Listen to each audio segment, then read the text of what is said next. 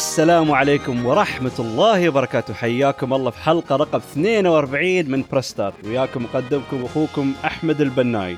الحلقة السابقة تكلمت عن لعبة في جيل البلاي ستيشن 1 فقلت ما مليت. هاي الحنين للماضي وهاي الحماس ارد ألعب الألعاب التاريخية اللي ذكرتني بأيام الجميلة الحلوة ما شبعت.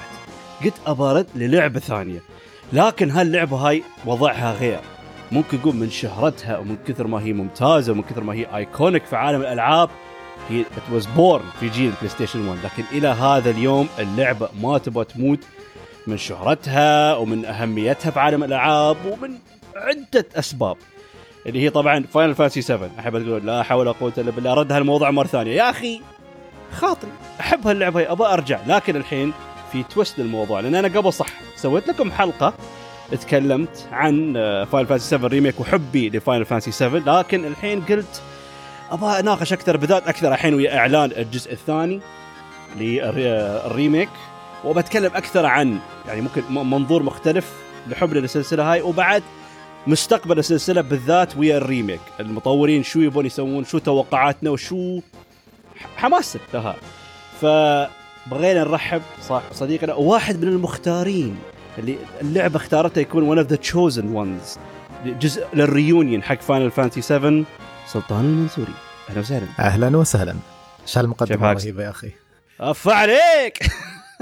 لا تصدق نفسك. يعني اسكت حق حلقه فاينل فاينل 7 قلنا لازم نحضر. يعني يقول بشرشح أي حد في الإعلام. I am the top host حاليا. don't question me شو أخبارك سلطان؟ الحمد لله. شو أخبارك أحمد؟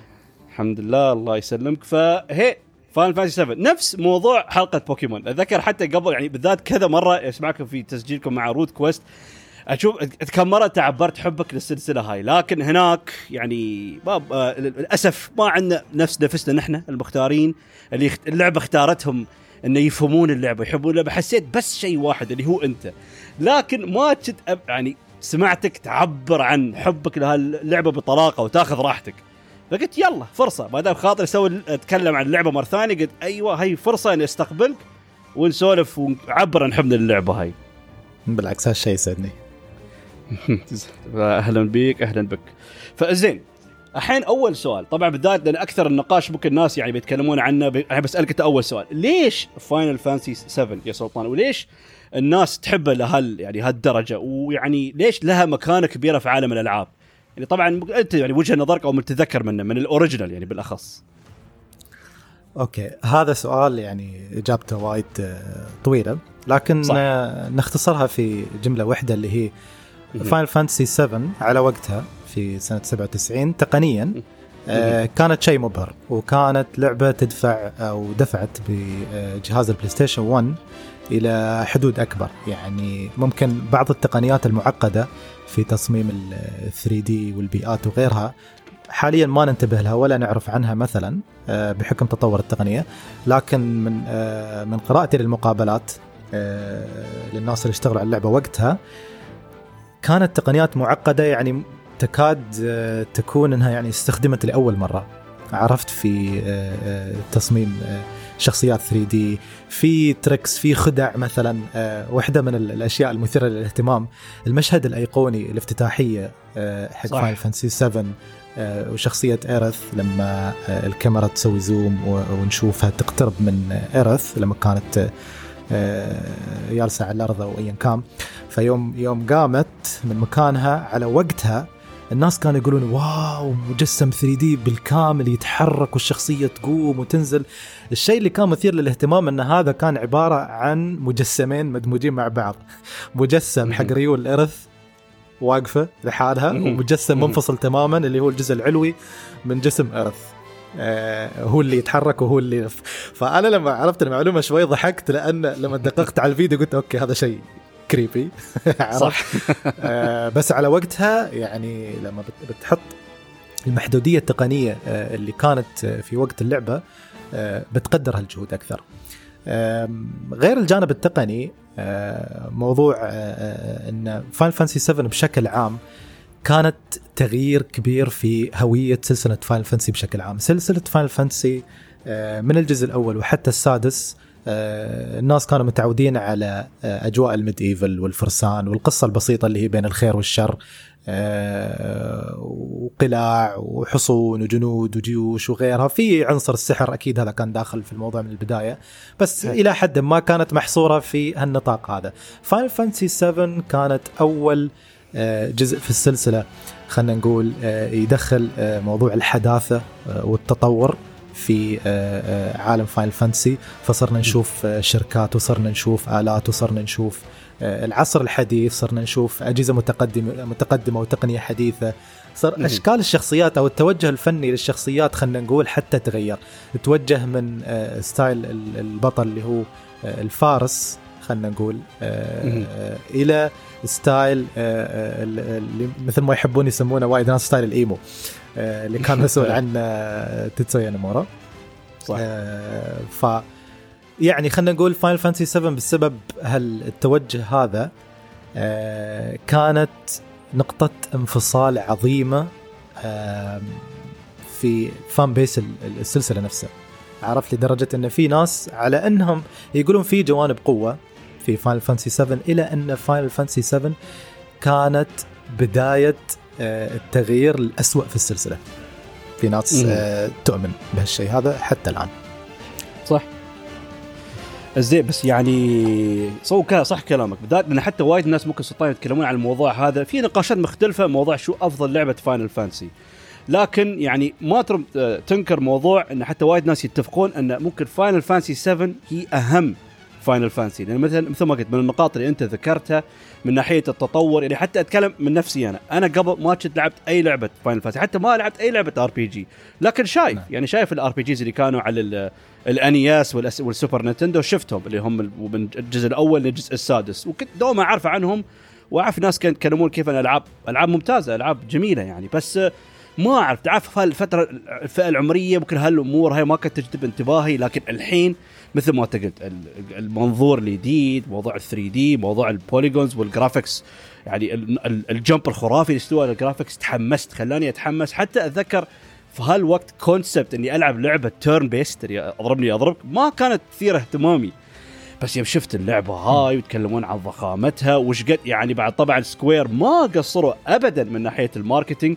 تشوف دعايته كل مكان في التلفزيون طبعا عندك مو عندنا في أمريكا والدول الغربية تشوف حاطينهم في الشوارع وحاطينهم على المباني يعني كان marketing مو طبيعي marketing رهيب.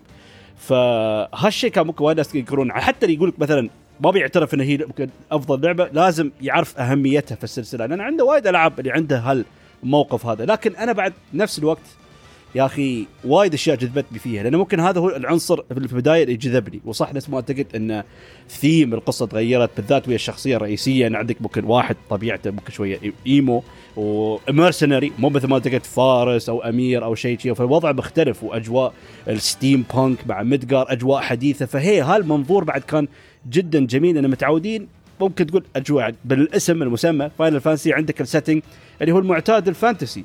لكن بعدين يوم لعبت اللعبة هاي شفت يا أخي القصة والأحداث والشخصيات يعني وايد كانت في أشياء جدا رهيبة في اللعبة هاي. وطبعا حتى ذكرت شيء سامحوني. نسيت أذكركم.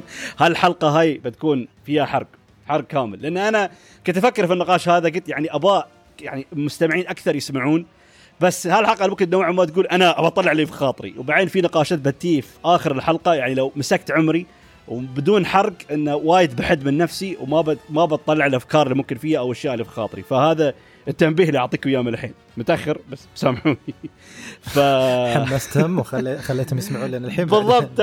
توني استوعبت بس مو مشكلة. okay مالي. كم الحين؟ يعني 10 دقائق ما علي على الأقل سمعتوا هالمقدمة. على الأقل عرفتوا اهميه ومكانه Final Fantasy 7 خلاص خلصت الحلقة حقكم. لأن فكرت فيها. قلت ما ابى أوقف نفسي. لأن متحمس وايد الحلقة. بالذات بسجل يا سلطان. فابى نقول we go all in ما نمسك عمارنا ونقول كل اللي في خاطرنا عن اللعبة هاي. فهي ف فهي زين بعد زين okay غير عن ممكن مكانتها أو غير عن ال theme settings انت انت يعني مثلا سلطان خبرنا أكثر من ناحية يعني الأحداث والشخصيات والقصة لأنه يا أخي بالذات يعني بعض الناس بيتكلمون okay يمكن ما بيعترف أفضل Final Fantasy okay يعرف إنه أحسن لكن مرات ممكن من كثر ما Final Fantasy 7 مشهورة يتكلمون عنها بعض الناس يعني يتهجمونها ويقولوا لا أصلا لعبة تعيسة قصتها تعبانة وأنا أقول يعني مستحيل. أنا لاعب اللعبة هاي كذا مرة ال original خلصنا كذا مرة غير إني لاعب ال remake. يعني okay اللعبة مو بلك ما تناسبك بتفهم. بس تقول لي لعبة سيئة ما يد... هالكلام ما يدش في العقل. فخبرنا أكثر بكل عن حبك أنت من ناحية يعني القصة آه، الشخصيات وأكثر من ناحية محتوى اللعبة. شوف أنا أنا مثلك ما أفهم اللي يقول إن Final Fantasy 7 لعبة سيئة. قد يكون جانب من الجوانب ما ناسبه مثلا خلينا نقول القصة شافها من منظوره هو أنها ضعيفة. أه، نظام القتال شافه عادي مثلا. أه، الشخصيات شافها عادية أو العالم ما اثار اهتمامه أتفهم هالأشياء وطبيعية جدا لأن أه، النقاط هذه في النهاية subjective تعتمد على الشخص. لكن صح. إن Final Fantasy 7 ككل ينقال عنها لعبة سيئة ف يعني أنا أشوف هذا شيء غير منطقي وما أعرف ليش ممكن ينقال. بالنسبة لي أنا شو اللي آه، يخليني معجب Final Fantasy 7 غير النقاط اللي ذكرتها قبل شوي. ال package ككل. أنا من الناس اللي يقولون إن Final Fantasy 7 بكل عناصرها متوازنة وممتازة بالنسبة لي. gameplay قدمت لي gameplay حلو عنصر ال materia كان ممتاز وتقريبا كل حد أعجب فيه. آه، القصة بالنسبة لي كانت مشوقة. يعني الحين ما لما نقول القصة حلوة لازم آه، نفرق ما بين آه، خلينا نقول أحداثها تعلق في أذهان الناس ودائما يسولفون عنها ويطلعون نظريات وغيرها وبين أحداث حلوة بشخصياتها حلوة بالتويستات اللي تصير فيها حلوة بالنهاية اللي تصير. آه، يعني هي هذه أنا يعني أنا أشوف Final Fantasy 7 تميل للجانب الثاني أكثر. ما نقول إنها القصة الخارقة اللي غيرت في مفاهيم السرد القصصي في عالم الألعاب أو أي medium آه، آه، فني ثاني. لكن هي القصة اللي تستمتع بأحداثها من البداية للنهاية تستانس بالشخصيات تضحك على بعض الأشياء تحزن على بعض الأحداث الأخرى تعصب من بعض الأحداث تشفق على شخصية تترقب حدث معين يصدمك twist ثاني. هي هذه قصة Final Fantasy 7 بشكل عام. هذه النقطة يعني حبيت أني أوضحها بحيث أن الواحد آه، سواء كان ما لعب Final Fantasy 7 مثلا أو لعبها وما أخذ الانطباع الخاطئ عنها لأي سبب كان ما حد آه، يقول أن قصة Final Fantasy 7 خارقة. الشخصيات أيضا يعني تكاد تكون شخصيات Final Fantasy 7 بالنسبة لي يعني واحدة من من من أو خلينا نقول الفريق فريق الشخصيات أو ال cast واحد من أكثر ال cast اللي تحسهم راكبين على بعض. الشخصيات علاقاتها وتفاعلها مع بعضها وحواراتها جدا طبيعية ما تحس ان شخصية موجودة لغرض إنها تكون موجودة فقط. ما في شخصيات filler دائما حتى لو طلع الشخصيات جانبية في العالم تضيف شيء للقصة آه، ككل آه، تعطيك hint على شيء من ماضي واحد من الشخصيات أو سر من أسرار عالم Final Fantasy 7 آه، أو تخليك تقدر العالم أكثر عرفت؟ آه، أنت ما تلعب آه، القصة الأساسية بس عشان تقدر العالم اللي اللي تصير في أحداث Final Fantasy 7 انت تتمشى في عالم مفتوح وتزور مدن وقرى وتقابل شخصيات. فعشان عالم اللعبة يصير أكبر ويصير أعمق واعقد أعقد في عينك. لازم أيضا القصص الجانبية آه، والحوارات والأشياء اللي تضيفها للقصة تكون ممتازة بحيث أن العالم يحلو مثل ما نقول. عرفت؟ ما تكون بس Final Fantasy 7 عبارة عن الشخصيات الرئيسية وبس. ف عنصر ثاني أيضا خلينا نقول آه، اللي هو الموسيقى.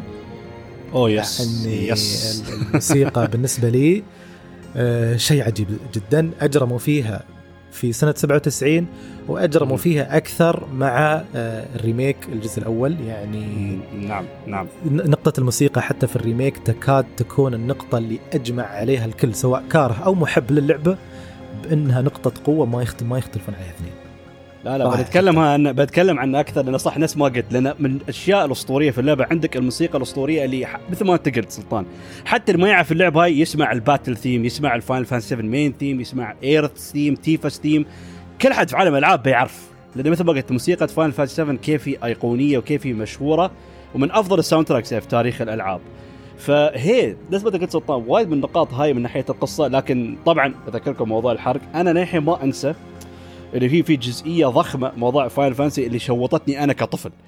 لدرجة فاجأتني إنه ما توقعت إن أنا كعالم الألعاب شيء نفس ها بيستوي اللي هو الحدث الضخم اللي نوعا ما تقول منتصف اللعبة يستوي اللي هو موت شخصية رئيسية في اللعبة اللي هو موت ش... هو موت Aerith أنا هني أتذكر أنا هني يالس ألعب. تعفس أشوف المقطع متعود. أنا عارف okay في عندك أحداث حزينة في عندك يعني شو اسمه هالمواقف تستوي أو ممكن تتوقع هالشيء بس ممكن نهاية اللعبة. لكن أنا يالس ألعب. يالس أشوف ال cutscene مرة واحدة أشوف ونوعا ما تعتبر منتصف اللعبة. Sephiroth اللي هو ال main ال villain الرئيسي للعبة هاي يذبح Aerith. أنا هني اتذكر انصدمت انصعقت لحظة لحظة. مستحيل ماتت. وبعدين مع تقدم القصة ال cutscene يخلص تستوعب إنه فعلا هي مو موجودة. check ال party. تدخل تقول لا لحظة لحظة في شيء غلط.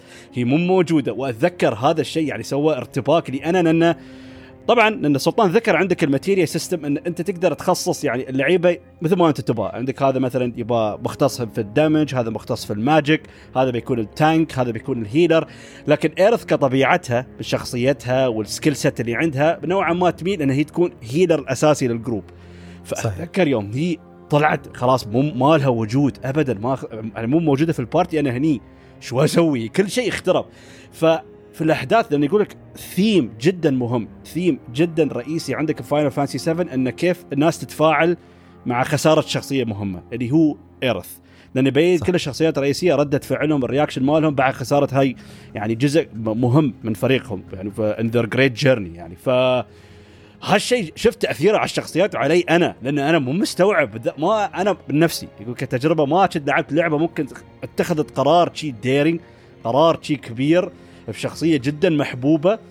بس القصد إنه بتعرف مو بس حتى, حتى ما اخذوا موضوع إنه بس سووا هالشيء لعنصر المفاجأة فقط لا يعني لا شيء منطقي وشيء ضاف لشيء كبير في القصة. حتى ذكر إنه كان أيام أول كم disc كان سلطان؟ أظن 3 4 disc على PlayStation 1 ناسي. ثلاثة لأن حتى ثلاثة ثلاثة حتى اظن أظن موت آه، Aerith كان في ال disc الثاني فتخيل عندك أنت هالحدث صار وخلاص خلص من الديسك شي أوي شو صار؟ هي الفكرة فيعني- إن آه، اللعبة لما تذبح شخصية معينة هي. من. الفريق اللي, اللي أنت آه، شكلته أو كونته آه، الفكرة بحد ذاتها ما بشيء جديد ولكن آه، في وايد ألعاب طبقت هالفكرة لكن ما نجحت في إنها تربط بينك وبين هالشخصية هذه عاطفيا وتحسسك إنها فعلا جزء من فريقك فلما مم. كانت آه، تموت هالشخصية ما كنت تحس بالأثر بينما شخصية مثل إيرث آه، من البداية شخصية غلبانة مثل ما يقولون آه، مثل ومثل ما يقولون اخواننا المصريين مهيضة الجناح على عينها مسكينة و- وما تقدر تدافع عن نفسها من كثر ما هي ضعيفة كلاسها مم. عبارة عن هيلر ما تقدر حتى تهاجم ولا تسوي شيء فلما تموت وبطريقة شنيعة يعني لما يذبحها. ال main villain آه، في اللعبة آه، اللي هو Sephiroth بكل برود آه، ويروح ويطلع من المكان يعني أنت تتوقع إنه بيصير مثلا مشهد درامي كبير وبيصير في قتال ملحمي بينه وبين Sephiroth وكيف تذبحها وما أدري كيف لا لا، صح. الطريقة هذه كانت متعمدة إن Sephiroth يدش المكان اذبح طالع Cloud هو يموت قهر واطلع ولا تتكلم لا تسوي شيء. يعني كمية القهر آه، آه، اللي يحسسك فيها كلاعب أكبر مما لو كان المشهد درامي وملحمي في قتال لأن كل المشاعر آه، مشاعر القهر والغضب بتطلع ساعتها. لكن لا هم فضلوا أنه احتفظ بهالمشاعر شوي. خلها عندك وترانا في ال disc الثاني. بتكمل معك هالمشاعر هذه إلى نهاية ال disc الثالث. يلا ابلع. هذا الشيء اللي كان يظهر.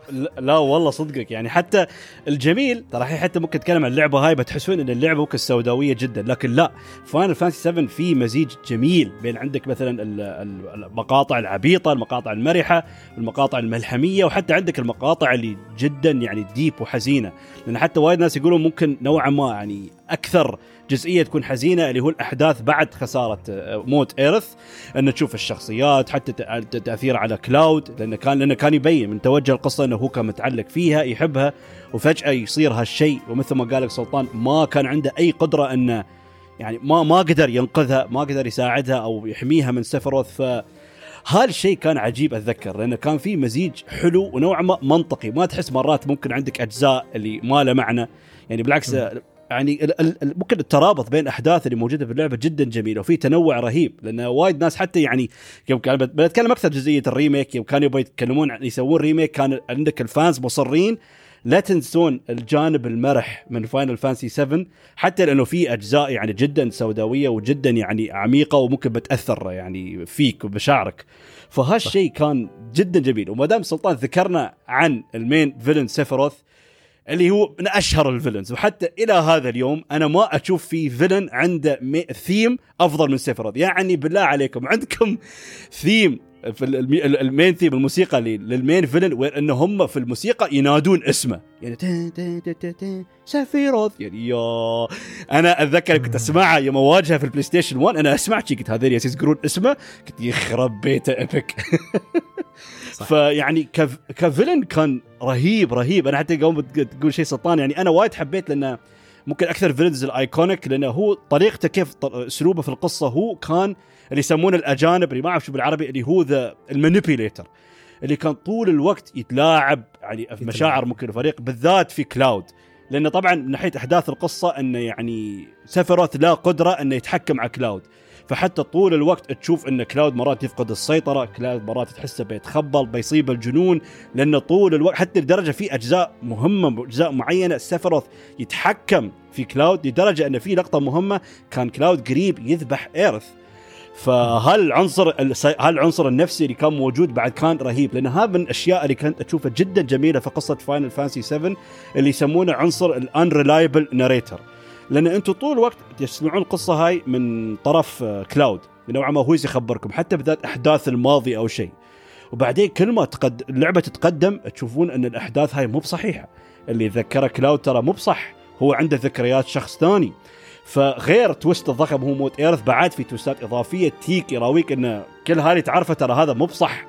وفعلا تعرف انه صدق يعني سيفروث كيف مخبل بهالمسكين لدرجة يوصل جزئية في اللعبة انه خلاص كلاود حتى يتخبل ونوعا ما يطيح في حالة يعني غيبوبة أو شيء فها أتذكر كان كان reveal رهيب حقي يعني يوم عرفت ان هذا كله ما طلع صدق فالجزئية كانت عجيب فشو رأيك أنت أكثر عن كسيفروث ك villain سلطان؟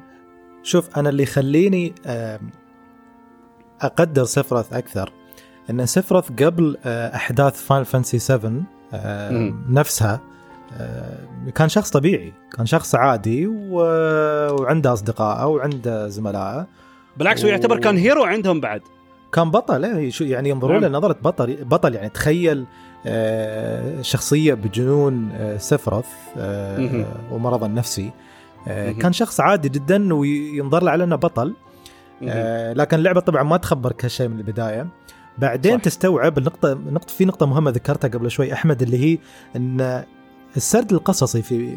في المنتصف الأول من اللعبة أو النصف الأول يكون من منظور كلاود بعدين صح. فجأة تحسه تحول إلى منظور سفرث سفرث قاعد يحكي لك القصة الحقيقية لأن كل اللي قلت كل اللي تعرفه أنت قبل هالنص الثاني عبارة عن خرابيط وأوهام تقريبا فيفهمك ويراويك كيف إن يعني شو شو صار حق سفرث بالضبط شو شو السر العظيم والفضيحة اللي اكتشفها سفرث وخلته يتخذ القرار إنه خلاص أنا أنا بجلب على الكرة الأرضية كلها. أنا بسوي شيء عبارة عن آه، تدمير كوكب الأرض بالكامل. يعني كنا نعرف إن آه، عالم اللعبة أو كوكب الأرض في عالم اللعبة آه، في شو اسمه في اللي هي طاقة الماكو إذا ما كنت غلطان إيه، اللي هو عندك ال Lifestream ال Lifestream فهذا خلينا نقول إيه. عبارة عن نهر صح. تجري فيه الطاقة في عالم اللعبة كله آه،. وفي الكوكب كله بحيث إنه يكون على قيد الحياة فلك إنك تتخيل إن سفرث ينتقل من البطل اللي يشار له بالبنان وكل حد يحترمه.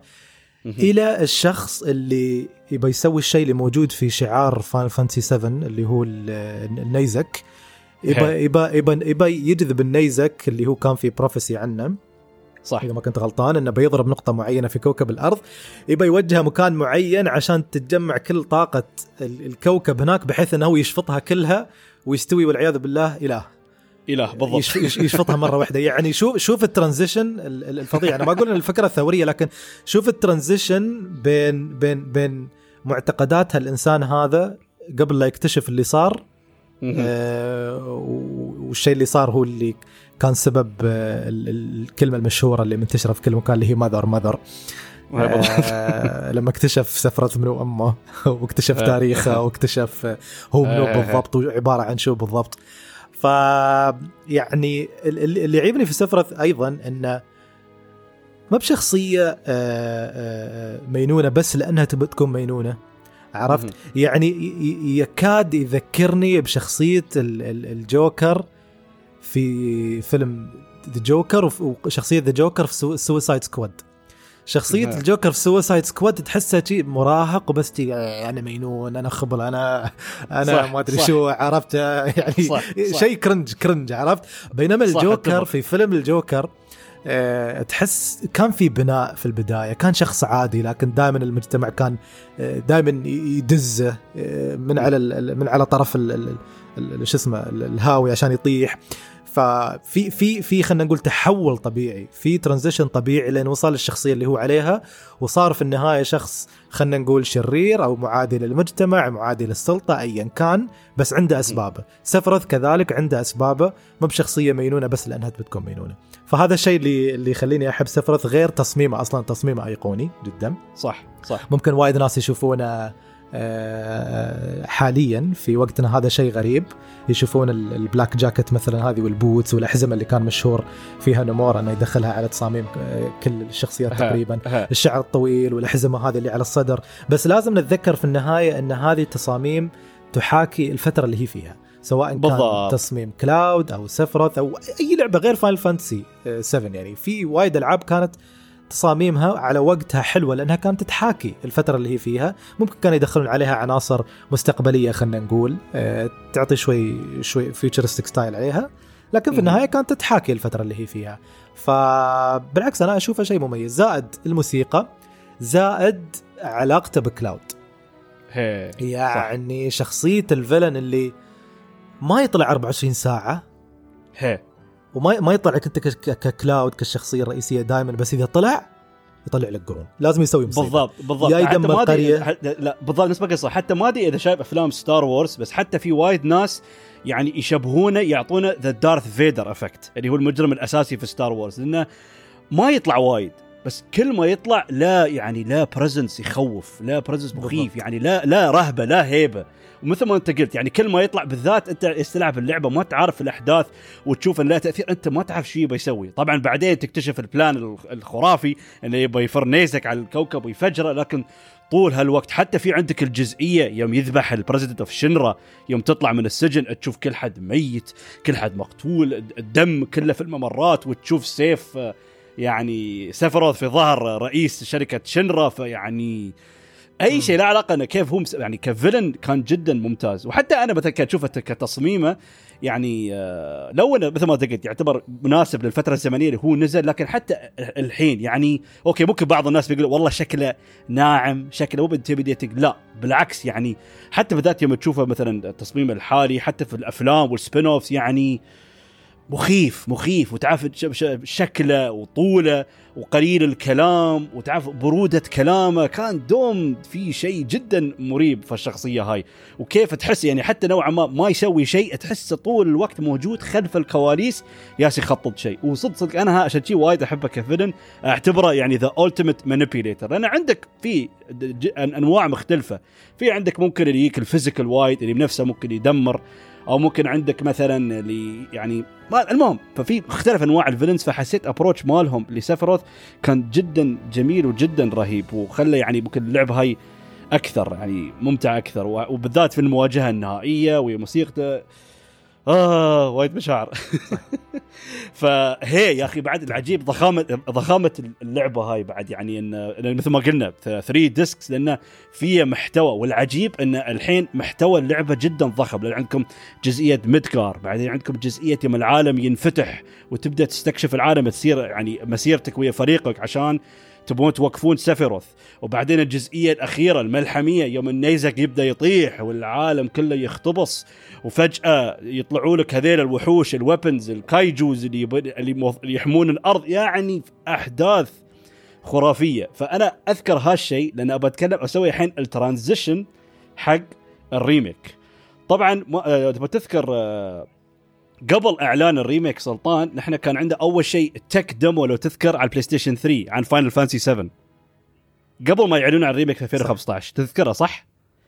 فأتذكر صح. هني هي فأتذكر هني يوم نزلوا الدعاية هاي كل الناس هذول بيسوون remake ولا بس بس يراون قوة البلاي ستيشن الناس تحمست ناس تخبلت ما عرفوا سكوير انيكس جالسين يخططون طبعا بعدين بعد فترة طويلة كان في هدوء كان في سكوت ما في أي شيء أعلنوا في 2015 إن في project فاينل فانتسي 7 remake أنا أذكر إني تخبلت لأن okay لأن أنا ك fan للسلسلة هاي ولعبة قديمة فاينل فانتسي 7 يعني نازل 97 فهل كنت أبغى أشوف مثلا يعني فاينل فانتسي 7 بالمنظور الحديث أو ممكن فكرة جديدة مختلفة عنه ما, ما أعرف شو كانوا يخططون لكن اتحمست وشفت إن أنا أبغى المشروع يتحقق وطبعا طول وايد لأن أعلنوا عنه 2015 ونزلت في 2020 فشو كان شعورك أنت سلطان يوم أعلنوا عن ال remake؟ يعني وكون صريح بالذات أنت ك fan كالسلسله هل تحمست لهالتوجه بالذات نحن الحين حاليا في جيل اللي مسخوها ويا ال remakes. عندنا remake في كل مكان بالعكس لدرجة أحس ال remakes بيزيدون ممكن الإصدارات الجديدة يعني. فشو كان شعورك مع أعلان ال remake؟ هل تحمست؟ شو رأيك كان بالضبط الموضوع؟ أكيد تحمست مثلي مثل أي fan يعني قاعد يشوف واحدة من الألعاب المفضلة. أم أم يعني تم الإعلان عن remake لها بشكل رائع جدا.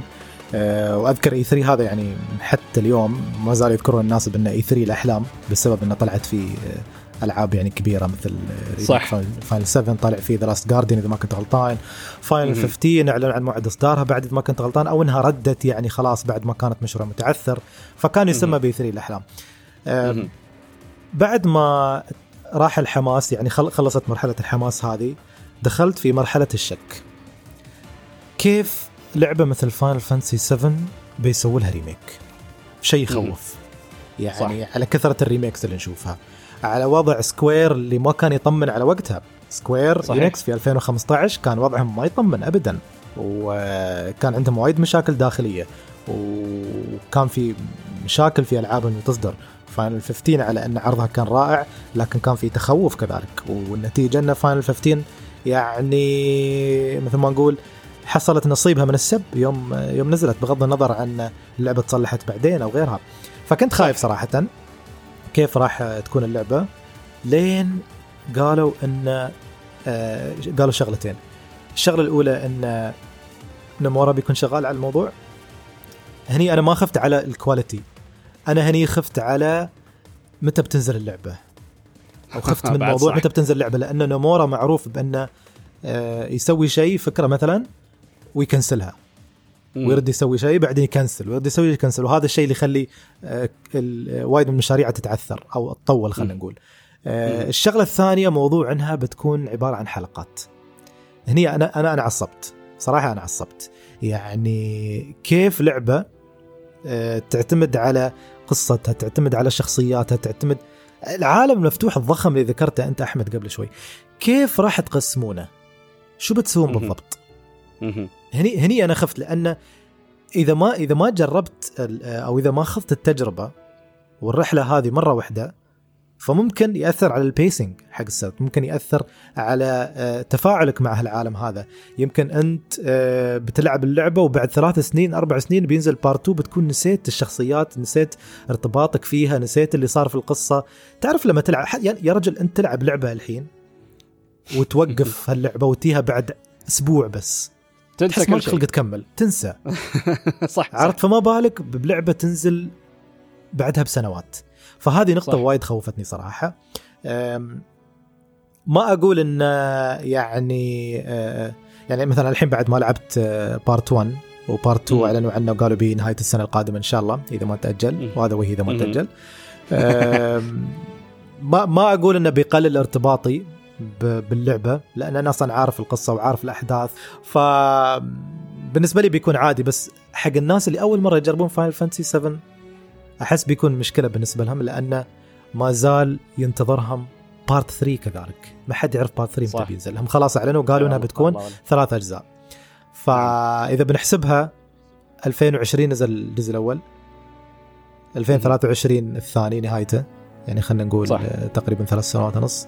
واحسب ثلاث سنوات ونص. بعدها يعني حرفيا إحنا قاعدين نتريا سبع سنوات إذا ما كان أكثر عشان بس نخلص القصة هذه. ف... طول أعمارنا عشان نشوف النهاية. يعني أنا أنا كنت أقولها في البداية أنا ما عندي مشكلة أنا ما عندي مشكلة انه يطولون يطولون لين يخلصون من اللعبة. إن شاء الله تنزل على ثلاث disc ات. عادي وايد ألعاب كانت مش وايد عفوا قليل منها مثلا Red Redemption 2 نزلت على disc ين مثلا لعبه ضخمة. آه، صح. فأنا ما عندي مشكلة ان remake Final Fantasy 7 ينزل على كذا disc. بس طولوا خذوا راحتكم عرفت؟ آه، خذوا السبع سنوات هذه وبعدين نزلوا اللعبة. يعني لا تعلنوا عنها في 2015 بعدين تنزلونها بعد سبع سنوات لا أجلوا شوي الإعلان. بس تعرف موضوع موضوع تحميس الناس هذا وموضوع ال PR وما أدري كيف الشركات يحبون يسوونه. فأنا وجهة نظري كانت على وقتها انه ليش ما تريوا Square Enix ونزلوا مثلا part ين مع بعض ويكون باقي part واحد وينزلونه بعدين؟ أه أتوقع كانوا يبون فلوس. لأن أكيد. من أول ما أعلنوا عن ال remake وأنا كنت أقول عودة Final Fantasy 7 لوقتنا هذا ما بتكون محصورة بال remake.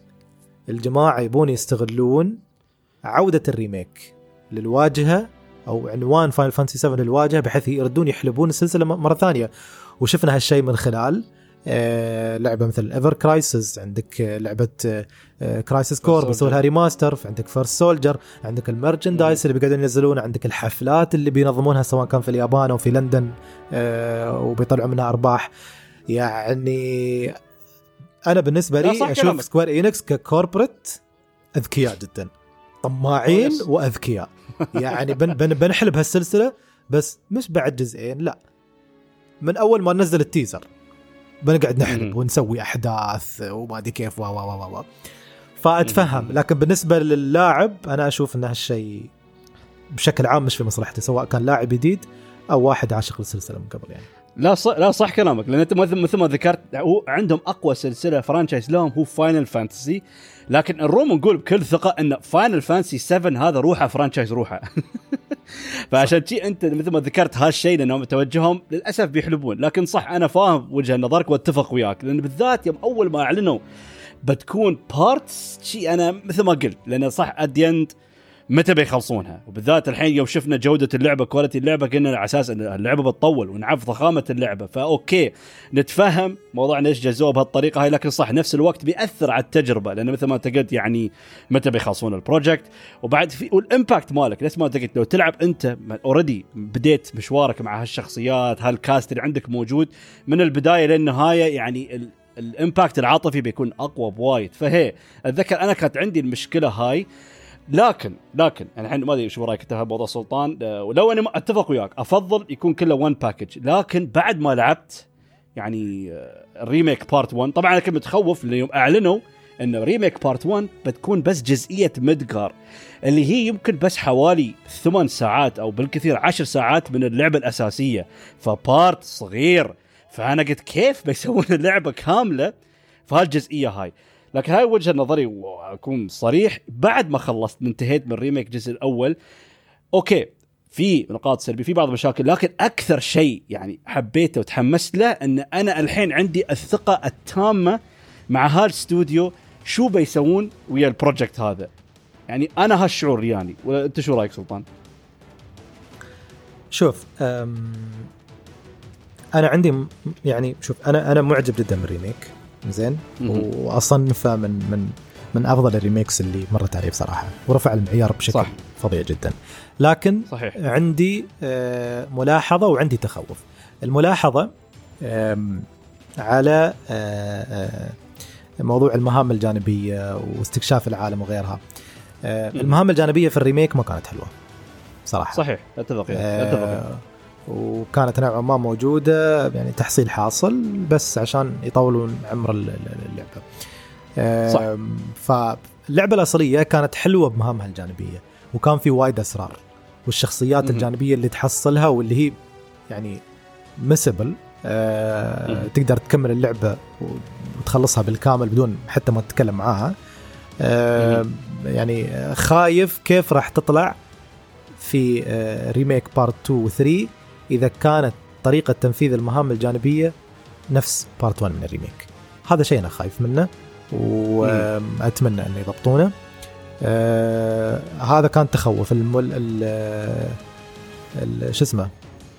الملاحظة عفوا التخوف اللي هو مثل ما يقولون the elephant in room اللي هي القصة. شوف التحريف لابد منه. صح. لابد تتغير أشياء في القصة. هذا شيء مفروغ منه. السؤال الحقيقي هو كم بيتغير منها؟ أذكر في حلقة من آه، حلقات رود كويست ذكرت نقطة. قلت لو أنا بحط نفسي مكان الناس اللي يشتغلون على الريميك هذا بعد أكثر من 20 سنة من صدورها هل أنا كشخص عندي طموح وسنوات من عمري تضيع على شيء قاعد أصنعه بكل حب وشغف. هل أنا ودي أرد أسرد القصة مثل ما هي؟ يعني هل أنا أبغى أسوي ريميك مطابق ومماثل في القصة؟ ما بعدل شيء ما بضيف شيء أنا ما تعلمت شيء. خلال العشرين سنة هذه أفكار جديدة جتني أفكار جديدة خطرت على بالي بعد سنوات من صدور Final 7 قلت يا ليتني حطيتها في اللعبة بس خلاص اللعبة نزلت الحين. آه ما عندي طموح آه Final 7 كانت ممتازة في قصتها. ليش ما أخليها ممتازة أكثر؟ ليش ما أسوي فيها twist ات أحلى؟ أنا حطيت نفسي مكان الناس اللي يشتغلون على Final حاليا وقلت ممكن الجماعة يحسون بهالشيء وأذكر حتى قريت مقابلة ما أذكر كانت حق نمورا ولا منو الثاني كيتاسي يمكن. آه كان كان يقول يعني انه ودنا نقدم شيء جديد. ما ودنا إنه والله تكون آه، نسخة مماثلة ومطابقة. ودنا شيء شيء فريش نسوي تويستات حلوة وما أدري كيف. لكن الخوف هو من آه، آه، خلينا نقول التحريف الغير منطقي. عرفت؟ يعني يسوي لك twist ما له داعي بس عشان يحسسك إن القصة والله معقدة ولا wow سوينا لك فيها ما أدري شو ولا لا. القصة مثل ما هي كانت ممتازة. غالبا ال remake يمشي في منحنى العالم الموازي فكرة العالم الموازي. غالبا هذا اللي بيصير. آه قاعدين نشوف تصريحات من نومورا مثل كلمة rebirth اللي في part 2 و remake اللي هي في part 1 آه كلمات غير عبثية. مش موجودة بس صح. لأنها تبى تكون موجودة. يعني حتى صدمني حاطينها حاطينها حق سبب. حاطينها for reason ذكر هالشيء صح. هي صدمني لما قال يعني أوكي كلمة rebirth حق part 2 بفهم. بس remake ما في ولا إنسان على وجه الكوكب هذا كان يعتقد إن remake تعني شيء غير انها remake. Final Fantasy 7 Remake بالضبط. ما في حد. فهني يعني remake rebirth واضح انه بيكون في إعادة سرد ممكن لبعض الأحداث. عالم موازي. يعني أحسهم مثل اللي بي آه، اللي بيقولون حق الناس القصة الأصلية موجودة ما بنغير فيها هي القصة ما تغيرت مثل ما هي. أنا أحس إن هذا ممكن اللي بيصير في part 2 إن الأحداث الأساسية نفسها بتتم موجودة مثل ما هي بس بنلعب في عالم موازي بتصير في أحداث مختلفة بتأثر على أحداث أو على الأحداث الأصلية. أنا أحس هذا اللي بيصير. عرفت؟ لا شوف هو شو قالوا سلطان؟ حتى عشان كلامك انت صح حتى من قريب كيتاسي اللي هو يعتبر ال producer للمشروع بكامل قال قال أنت يعني الأحداث الرئيسية الأماكن اللي أنت شفتها في ال original يعني هاي كلها أماكن كلها بتصير وهاي الأحداث بتستوي. لكن بعدين عطى quotation بس how will they happen كيف هالأشياء بتستوي؟ شو الأشياء الثانية الفرعيه بتستوي؟ هذا ما نعرفه ما بخبركم يعني هذا ممكن اشياء بتكون مختلفة في الموضوع. فالحين عشان ما دام سلطان بدأ موضوع القصة اللي هو ممكن أكثر شيء controversial كان ممكن آه، اللي كان يعني سوى ضجة اللي هو موضوع القصة. وأنا ما أدري وشكله من وجهة نظرك سلطان يمكن ما عيبك ما أعرف بعد خبرني لكن أنا أنا وجهة نظري ممكن هذا كان أفضل شيء عندي أنا في اللعبة اللي أنا فاجأني.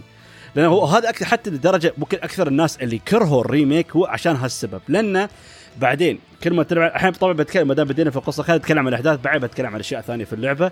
فكل ما نلعب اللعبة في البداية نلاحظ في أوكي صح اللعبة متجهة يعني نوعا ما يعتبر 100% faithful remake كل الأحداث اللي استوت في ال original يا تستوي مرة ثانية. لكن في أشياء in between يا تصير شي شو السالفة؟ بالذات ما أنسى chapter 2 سلطان. لأن نحن عندنا في البداية كان يتكلمون عن سيفيروث يتكلمون عن إنه هو والله كان ال legendary hero لكن مات وما يعرفون وينه. بس بعد فترة طويلة ما تسمع عنه أي شيء. بعد خلاص يتم in the shadows ما تدري عنه أي شيء. لكن في remake في chapter 2 بداية اللعبة نشوفه فجأة يطلع قدام كلاود. أنا هني أنا شي حتى يعني قلت شو السالفة؟ هذا ليش موجود الحين؟ حتى كان في حوار جدا مخيف ومريب بينهم وبعدين حتى للدرجه حطوا لقطة موسيقية من فيلم Advent Children أنا هني ليش تشوط؟ لأنه هو حق اللي ما يعرف فيلم Advent Children هذا فيلم نزلوه انه يعتبر آه، أحداثه بعد أحداث اللعبة الأصلية. فأنا هني أفكر حتى أنا استغربت بس طبعا ما بقول لكم أنا العبقري الفيلسوف شفت بعد فيديوهات ثانية من التحرير كانت تتكلم ليش ضافوا مقطع Advent Children هني؟ شو السالفة؟ وليش سيفروث طلع في هال part؟ فطبعا بعدين كمان لعب اللعبة أكثر أنا ضعت شوية بالذات في النهاية لأن نهاية Final Fantasy 7 Remake جنونية. حتى وايد ناس قالوا هني نومورا خذ التوجه ال King ال Kingdom Hearts للعبة. لأن أنا بعد ضعت قلت شو السالفة؟ بس بعدين استوعبت ممكن أكثر شيء كان رهيب وخرافي أنا حق اللعبة هاي. اللعبة هاي مو ب remake اللعبة هاي sequel. أنا هني انصعقت. وآخر شيء عرفت إن هذا سيفيروث أصلا يعتبر لأنه مثل ما ذكر سلطان في القبل إنه يعني نوعا ما هم راوا الأحداث في اللعبة الأساسية انه عندك ممكن القوة العظمى للشر والخير اللي هم سيفيروث وإيرث. إنه مو بشخصيات طبيعية. يعني هم لأن لأن ايرث تعتبر سلالتها من ال Ancients اللي تعتبر سلالة معينة موجودين يعني في تاريخ العالم ويعتبرون الناس عندهم قوة خارقة شيء وشيء اللي يحكمون الأرض. وطبعا عندك سيفيروث اللي هو شو اسمه اللي السبب الرئيسي ليش هو تخبر أو ثار جنونه على أساس إنه هم سووا عليه تجارب إنه حطوا عليه جينات كائن فضائي اللي اسمه جنوفا فهذا الشيء كان يعتبر ال parallel ممكن نوعا ما المجرم ال presence ال evil الأساسي موجود في اللعبة اللي هو جنوفا ضد ال presence ال good اللي هو presence ال Ancients هم هم ايرث ف أنا استوعبت انه ما أعرف يعني ممكن هالشيء ما كان واضح ممكن بشيء يوضح أكثر إن سيفروث حصل طريقة إنه ممكن نوعا ما يعني يدخل ترى في ال Lifestream إنه هو على أساس إنه هو مات وهزموه في ال original حصل طريقة يدخل في ال Lifestream وينتقل مثلا للمستقبل أو ل timeline ثاني عالم ثاني وإنه يبدأ يأثر في القصة ويتلاعب ويسوي الأشياء هاي عشان أحداث original تتغير. اللي هو شو يؤدي إلى شو؟ يؤدي إلى خسارته يؤدي إلى موته. فهالشيء صح أنا أتفق فكرة جنونية فكرة يعني crazy بس ما أدري يعني أحس تطبيقهم للموضوع وكيف اهتموا لل details وكيف سووا شيء يعني طبقوا فكرة جنونية بطريقة جدا جميلة. فما دام أنت الحين تكلمت عن هالشيء وحسيت أعطيت نبرة صوت إنه ممكن ما حبيت هالتوجه القصة. هل هالشيء صح سلطان ولا أنت شو رأيك؟ لا أنا أنا مش بالضرورة ما أحب هالتوجه ولكن هالتوجه يخوفني. لأني أشوف مثلا آه الهبة حاليا صارت موضوع الع... يعني من زمان هي بدأت بس الحين زادت أكثر. موضوع المالتيفيرس والعوالم الموازية. يعني كل صح. كل من آه انحشر ما عرف كيف يرجع القصة أو آه، يدخل لك حدث معين أو يرد شخصية معين. قام فتح لك آه، بوابة من عالم ثاني. آه أنا النسخة الثانية أنا لسه عايش أنا حاخذ. مكانه. يعني أنا أشوف التنفيذ كسول مش بالضرورة سيء. يعني في أفلام وألعاب مثلا طبقت الفكرة بشكل حلو. مثلا يعني ما بشطح وايد بس مثلا مثال حديث في عالم الأفلام فيلم دكتور سترينج وال multiverse وغيرها. السبب انقسام فظيع. في ناس تقول الفكرة حلوة وتطبيقها حلو في ناس تقول لا التطبيق سيء جدا ومستهلك وغيرها. بينما فيلم ثاني نزل معاه في نفس الفترة اللي هو Everything Everywhere All At Once. هذا آه فيلم مشهور حاليا جدا وتقييمه جدا عالي واستخدم فكرة ال multiverse وطبقها بشكل فظيع رائع جدا. يعني أنا كنت متخوف. آه قلت لا والله هذا أول منتج ترفيهي من فترة طويلة أشوفه ويطبق الفكرة بدون ما تكون رخيصة. رائعة جدا يعني. كانت لمصلحة العمل نفسه. فارد على نقطتك أحمد اللي هي أنا مش بالضرورة ضد فكرة المالتيفيرس ولكن دائما تخوفني. خصوصا إحنا قاعدين نتكلم عن حد مثل نمورا مع ان نمورا. قال إنه يعني هو ما هو ما يخصه بالقصة وايد. آه ولا راح يغير فيها بالعكس هو قال في مقابلة قديمة في 2020 إذا ما كنت غلطان أو 21 إن أكثر واحد في ال team كله كان يقول لا تغيرون اللعبة. لا تغيرون فيها شيء خلوها قد ما تقدرون مثل ما هي. عرفت؟ صح. okay بدنا نضيف بعض الأشياء اللي تكون ها fresh وغير okay حلو. بس لا تغيرون الوصفة الأصلية مثل ما يقولون. فالخوف هني من الثاني مثلا كيتاسي خلينا نقول أو الثالث ناسي شو اسمه. لا لا هو لا هو الحين عندك كيداسي لكن مخرج ريبيرث بيكون هاماغوتشي هو المخرج. آه okay okay. إيه. لأن حتى حاليا نمورا عطوه role creative director فمثل مثل ما أنت ما قلت يعني ممكن وايد ناس ممكن لأن شافوا هالتوجه اللي في النهاية بالذات إنك أنت تواجه هال boss الخرافي قالوا أيوه هني نمورا بدأ بلعبته. بالضبط بالضبط هي لكن أنا أتفق وياك. كلامك أنت 100% صح سلطان. بالذات هي فكرة عندك ال parallels وال different multiverse وهالشيء تعتبر فكرة كسولة صح كلامك. لأن في النهاية ممكن نوعا ما ما يعرفوا شو يسوون في القصة فقلت okay خلينا نقترح هالشيء عشان يعني أوه ليش صار هالشيء والله parallel timeline أو فترة زمنية أخرى أنا وياك. لكن من أنا بس احكي من part 1 حسيت إن عندهم توجه عندهم فكرة رهيبة وحسيت it's going somewhere لكن صح كلامك. في النهاية ممكن بلعب ريبيرث بتشوف الحبايب يا سيدي يخبصون ومو بعارفين شيء إيش يسوون والفكرة بتكون كارثية. فهالشيء جايز. أنا وياك. لو إني متحمس ونوعا ما أثق في الفريق أكثر بعد ما شفت منتجهم في ريميك 1 لكن التخوف موجود. بس طبعا إنه هو بالذات أنا ليش أحس أتفق وياك؟ وهي فكرة أساسية. لأن طبعا اللي يمكن ما يعرف لأن في عنده شخصية ثانية أساسية في عالم فاينل فانتسي 7 اللي هو زاك. زاك طبعا اللي هو ممكن لا لا أثر كبير على شخصية كلاود حتى وايد من الجزء الضخم في قصة اللعبة إنه كان يعني ذكريات كلاود كانت مختبصة في زاك. لأنه كان طول الوقت كلاود كان يتحرى عمره في مكان زاك. فها كان شيء جدا مهم في القصة. لكن يوم سووا لعبة ذكريات زاك في كلاود. إيه في ذكريات زاك في كلاود صح. إيه. ف إيه، زين ف لكن بعدين سووا spin-off اللي هو عن قصة زاك طبعا تكلموا عن وايد أشياء من ناحية قصته وكله طبعا قبل أحداث فاينل فانتسي 7 لكن في النهاية اللي صار إن زاك مات. حتى ترى هو سيف كلاود هذا السيف الضخم هذا هذا أصلا سيف زاك مو بسيف كلاود لكن في نهاية ريميك part 1 راهو شيء ثاني نحن كنا نعرف انه يعني موت زاك شيء يعني يعني it's an important part of the story لكن هني راونا إن نهاية ريميك part 1 زاك ما مات. في شيء غلط في شيء جديد في الموضوع. وبعد بينوا ووضحوا وعطونا كم من sign كم من mark نفس ما ذكر لكم سلطان إنه لا موجود عاش لكن in different timeline أو في عالم مختلف عالم آخر. فهني هي ترى هالشيء شوي خلاني أتوتر. حتى أول ما شفت المقطع قلت لحظة إيش يصير؟ ليش زاك عايش؟ المفروض يكون ميت. فهني هي لأن شو أقصد؟ انه صح okay ممكن كانوا بيقترحون فكرة ال parallel universes لكن ويا وجود زاك ويبين إنه في part 2 إنه هو بيلعب دور ضخم في القصة. فشو يبون يسوون وياه؟ شو بيصير؟ ما أعرف صراحة. فهالجزئيه هو شوي متخوف لأن هل بيكون playable ولا هل بيكون ممكن بس جزئية معينة؟ بيكون مثلا بس بنشوف منظوره هو للأحداث؟ هالشيء ما نعرف. ولين الحين ما وضحوا وما تكلموا. وايد وايد غامضين في الموضوع هذا. فأنا هالشيء آه، أتفق وياك سلطان. لكن يعني بس بشيء ممكن أختم موضوع القصة. اللي حبيت انه نوعا ما حقي أنا Final Fantasy 7 Remake غير منظور يعني ال remake لي أنا. لأنه صح وايد ناس كاركتر شيك يتمنون نبغى يكون 100% آه، شو اسمه remake يكون نفس الشيء يكون faithful ما نبغى تغيير. لكن هم كانوا يفكرون okay بنسوي هالشيء. إن.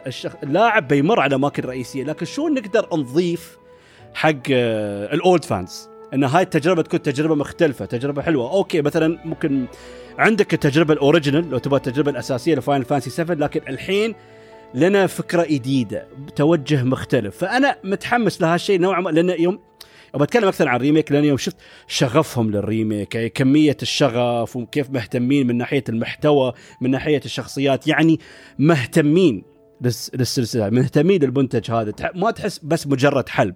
لأن في وايد حالات ممكن تحس بس يالسين يحلبون. لكن لا حسيت في passion في عشق. وفعلا يبون يعني يعطونا منتج جديد فكرة جديده فكرة رهيبة مع السلسله جدا محبوبة. وما ي... ما يبون يخيبون ظن ال fans. فأنا شفت هالشيء. حس يعني يعني هالانطباع هذا. فمتفائل.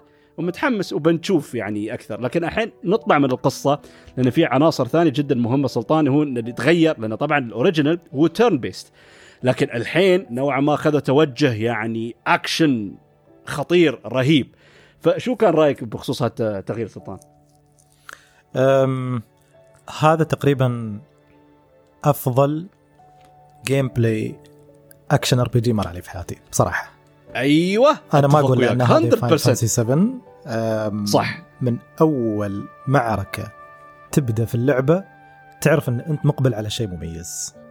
yes ما زال ما يعني ما زلت منبهر من موضوع انه action RPG والنظام أو القتال يكون سلس و fluid وكل شيء بس في نفس الوقت يعطونك آه آه نوع من خلينا نقول العمق في القتال ما يخرب عليك آه سلاسة القتال. عرفت لما مثلا تسوي pause تقعد تختار مثلا الشخصيات شو بتسوي وتختار الأكشن. في في combination عظيم أنا قاعد أشوفه يصير في الشاشة. آه الحماس في المشهد الموسيقى الرائعة اللي ما توقف آه القتال الرائع هل هل العناصر الثلاثة هذه لما تدمجها مع بعض حتى لما تسوي pause حق ال gameplay انت ما زلت متحمس تقول okay okay لازم أختار لازم أختار. هذا ما لازم okay شو بسوي الحين؟ ما أدري كيف. أول ما تسوي execute تنفذ يعني ما تحس إنك أنت انفصلت أو وقفت اللعبة وسويت لها pause أو شيء. العبقرية هذه في التنفيذ صراحة كانت جدا مميزة. يعني ال gameplay شل اللعبة للآخر بشكل مميز جدا. وكنت أخاف إنه والله مثلا هذا النظام اللي عرفت flashy وبعد ساعتين ثلاث خلاص بمل منه.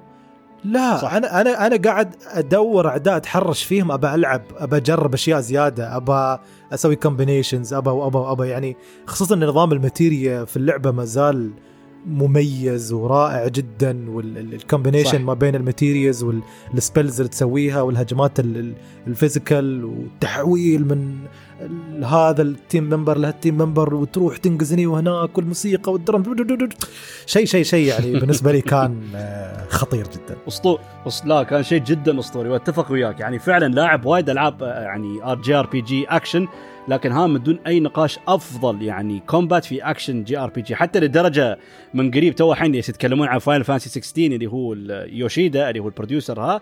ذكر يعني لأن توجه 16 بيكون full on action هو ذكر. قال ال combat في Final Fantasy 7 Remake is masterpiece وفعلا لأن بعد مثل ما مثل ما أنت قلت بعد سلطان لأنه خذوا توجه الأكشن فكنا خايفين بيكون نوعا ما ال flashy وما في أي عمق ما في حتى في العنصر عنصر ال turn-based حتى تعرف يوم تدق X تبغى تختار spell تبغى الحمد لله تختار item الحمد لله. هي هي فيعني تعرف يستوي هال slow motion يعني في عنصر استراتيجي بالذات يوم تواجه ال bosses وأنا بعد بأذكر شيئين يعني already ال combat خرافي لكن شيئين اللي يا ساتر يعني من يعني يجيب لي قشعريره اللي هو طبعا آه الموسيقى.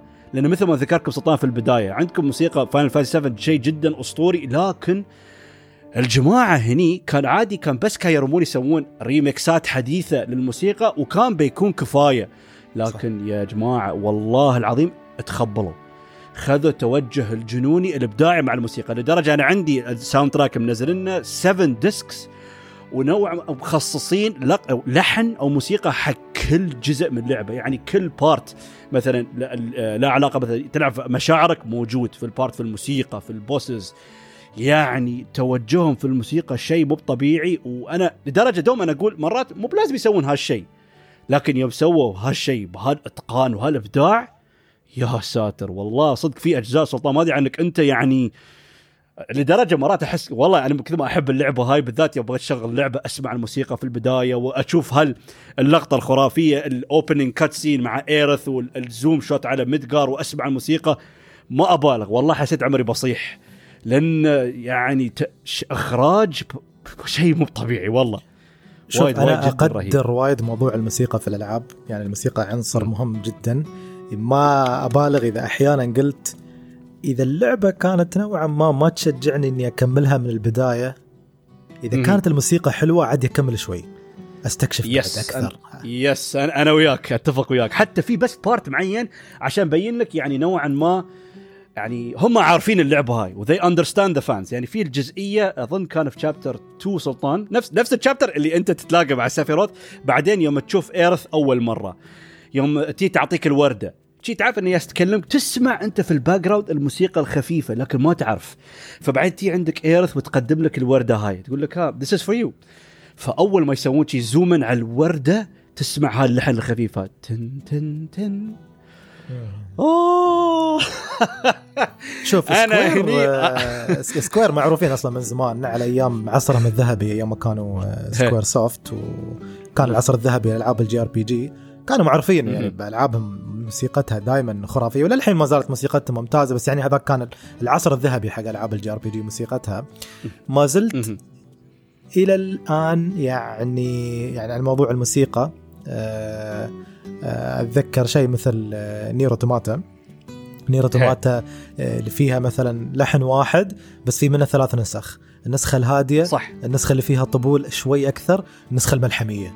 يعني. شيء عجيب جدا لما أنت تكون مثلا تقاتل زعيم والموسيقى حماسية وكل شيء وأنت مندمج معاها ترد البيس تسمع نفس الموسيقى بس جيتار هادي. تذكرك. بالقتال اللي صار مع البوس بس بهدوء. عرفت انه أقعد أتذكر القتال هذاك على الهدوء بهدوء أستذكر اللي صار. يعني اللي هي لم- لمسات فنية آه، صغيرة بس آه، لما تنحط كلها على بعضها آه، تخلي لا تأثير أروع. ضخم. إيه. إيه. لا تأثير ضخم. لا وفعلا يعني مثل ما يعني هال example تو ذكرته سلطان example ممتاز. لأن هالفكره اللي موجودة في موسيقى نير اوتوماتا هني تحسها حتى بشكل مضاعف؟ يعني أبسط مثال كل حد يعرف ال iconic battle theme مال فاينل فانتسي 7 فهاللعبة هاي يمكن لا عادي 200 version. عندك ال version الهادي عندك ال version اللي يالس يحضرك حق المعركة عندك ال version اللي metal بزيادة عندك ال version اللي شوية آه، تكنو زيادة. يعني أنا حتى كل ما ألعب أنا قلت يعني يا, جماعة شو السالفة؟ كم من version من ال battle theme موجود؟ فرهيب رهيب يعني حتى في هال battle theme تحصل ال version ماله خاص في ال bosses فأحب بعد ما دام ذكرت ال bosses أبغى أذكر شيء ثاني أنا يعني يعني drop my jaw to the floor سلطان اللي هو ال bosses ال bosses يا الله لأن أنت عندك هال combat الخرافي ال combat الأسطوري وعندك كثرة ال bosses موجودة في فاينل فانتسي 7 ريميك وكلهم يعني تحس ما صاروا يعني است يعني استهانوا في أي حد. يعني حتى في بعض ال bosses اللي كان ممكن لهم دور بسيط أو دور سخيف في ال original في ال remake سووه يمكن من أعظم القتالات في تاريخ الألعاب. العاب أحلى example الإير باستر تذكرها اللي في chapter 7 صح. في ال reactor صح؟ هذا ما أنساه. في ال original يعني okay مواجهة عادية حتى كان نوعا ما مثل mini boss يعني بسيط سخيف تغلبه بسرعة. أنا يوم لعبت يوم طلع قلت okay يلا بواجه الإير باستر وطبعا تسمع الموسيقى الأسطورية للإير باستر تسمع الجيتار وأنت متحمس. تشوف إن ال boss صعب ال boss قوي. بعد طبعا اللي ما يعرف ترى اللعبة فيها تحدي اللعبة challenging يعني لو أنت مثلا تستهبل تسوي button mashing ما بتفوز لو تلعب على ال normal بعد طبعا. المهم يالس ألعب. أشوف الحين يا أخي ال boss مطول. بعدين أشوف في phase ثاني. بعدين أشوف phase ثالث. وتعرف ال scales يعني يالس يزيد والموسيقى. يعني الموسيقى بعد تمشي مع ال phases. يعني أول شيء عندك البداية. okay تسمع الجيتار تسمع الاغنيه الروك الحماسية. phase 2 تبدأ تشوف الجيتار يبدأ ال intensity ماله يزيد. بعدين عندك phase 3 يدخل يدخلك ال choir ويبدون يغنون في ال background يا ساتر شو يالس يستوي فيعني فص- يعني وهذا التوجه سووه كل ال bosses. والله حتى احاول أبغى أتذكر أي boss ممكن نوعا ما تعيس ما في. يعني حتى لما اذكركم موضوع ال faithful اللي boss اللي طبعا ما حد رم ينساه سلطان اللي هو هيل هاوس أتذكر وأنا يالس العب. أدري أنا وياك نوعا ما boss cringe لكن أنا يالس العب يالس أفكر. الحين يالس وصلنا بجزئية وول ماركت أنا قلت okay لحظة يالس اقرب هل بيطلع هيل هاوس ولا لا؟ حتى وصلت part إنه يعني قلت لا شكله ما بيطلع. ليش؟ عشان أقول لكم فكرة جنونية ترى باختصار يا جماعة أنتم تتضاربون ضد بيت.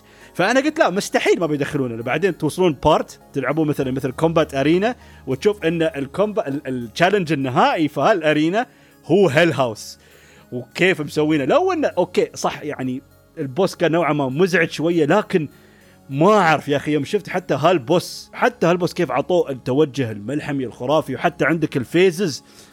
يا أخ- يعني والله ما أتمسخر من يمكن من أفضل ال bosses ال gaming history عندي أنا فاينل فانتسي 7 ريميك بالذات ويا هال combat الرهيب تجربة جدا ممتعة. شو شو رأيك سلطان؟ زيد بالحماس أنا متحمس. لا لا. ال ال ال أنا أتفق معك صراحة. ال presentation يعني حق الزعماء كان جدا رائع. الشيء اللي يخليك آه، تقول إن آه، شو اسمه آه، يخليك تقول إن يعني تطلع حق الزعماء اللي يوم بعدين. أنا أكثر شيء أطلع له صراحة الزعماء الجانبيين مثلا ال Weapons هذيلا يعني كيف بيكون ال presentation مالهم؟ لأن مثلا واحد بتلاقي يسبح تحت البحر. صح. كيف ال presentation ماله؟ كيف بيكون ال dungeon ماله في اللعبة خصوصا مع التقنية الحالية؟ صح. أنا يعني هل هالاشياء يوم أفكر فيها أه تحمسني اللعبه وخلاص ما ما أتحمل ما أقول أبى اللعبة تنزل الحين. عرفت؟ بالضبط. فلا لا صراحة أتفق معك يعني. أتفق معك تماما. لا لا لا, لا فعلا يعني بالذات يا ال bosses. حتى يعني أتذكر أكثر شيء متحمس موضوع النهاية لأن أنا أعرف اللعبة بتنتهي أوكي بجزئية مدقار فمنو ال boss النهايه وهالشيء وصراحة ابدا ما توقعت إنه سفروث لكن يوم حتى والله هال part حتى مرات سلطان أنا تعبت فيها طبع ما عرفت تسوي هالشيء إذا في جزئيات جدا خرافية أو اللي اللي تبطل حلجك وما تعرف إنه ما تقدر تتكلم من كثر الحماس مرات أرد يوتيوب أشوف people's reactions أنا أبغى أشوف ردة صح. فعل الناس صح. نفسي أنا إنه بالذات هاللقطات المعينة فأتكلم عن النهاية لأن كنت أفكر أوكي عندنا كل المواجهات الخرافية الأسطورية وأنا أعرف نحن في الجزئية هاي ما نتضارب يا سفروث لكن شو بيسوون فأتذكر بعدين عندنا cutscene خرافي اسطوري وهذا وعندنا نواجه لأن في القصة نوعا ما إنك أنت لازم تواجه اللي يضحك هاشم ما ذكرنا موضوع القصة لأن طول الوقت تلعب اللعبة يطلعونك هذيل ال spirits ال ghosts فاللي كان يضحك ان ال fans شو كانوا يقولون؟ أو إن ال ghosts هذيل هم ال old fans اللي يبونك ما تغير اللعبة. فلأن لأن شو لأن شو يصير؟ لأن لأن يوم يجي سفروث على أساس إنه هو جاي أن هذا يعني جاي من الماضي أو من عالم ثاني انه يبغى يغير أحداث اللعبة ال ghosts يغيرون. لأن يقول لك هذا جزء من القدر استغفر الله أو شيء يعني أنه لازم أحداث اللعبة تكون شيء لكن كل شوي يجيك سفروث يخرب يتلاعب يسوي. فيونك ال ghosts يقولون لا لا الموضوع مو بشي. يعني مثلا تحس يجي يخرب الكبت أو شيء يونك ال ghosts أو أنهم يعدلونه هالشيء. حتى أتذكر في البداية شوية ما كنت بتقبل الفكرة هاي لكن بعدين بديت أفهم المنطق. لأن الفكرة النهائية اللي أدت هالشيء كان جدا جميل. مثل ما ذكرتكم موضوع أن سيفروث أنه هو يعتبر ال manipulator انه نوعا ما خدع الفريق الأساسي انه يهزمون الجوست يهدمون هذول اللي يسمونهم كانوا ال Whispers أظن صح؟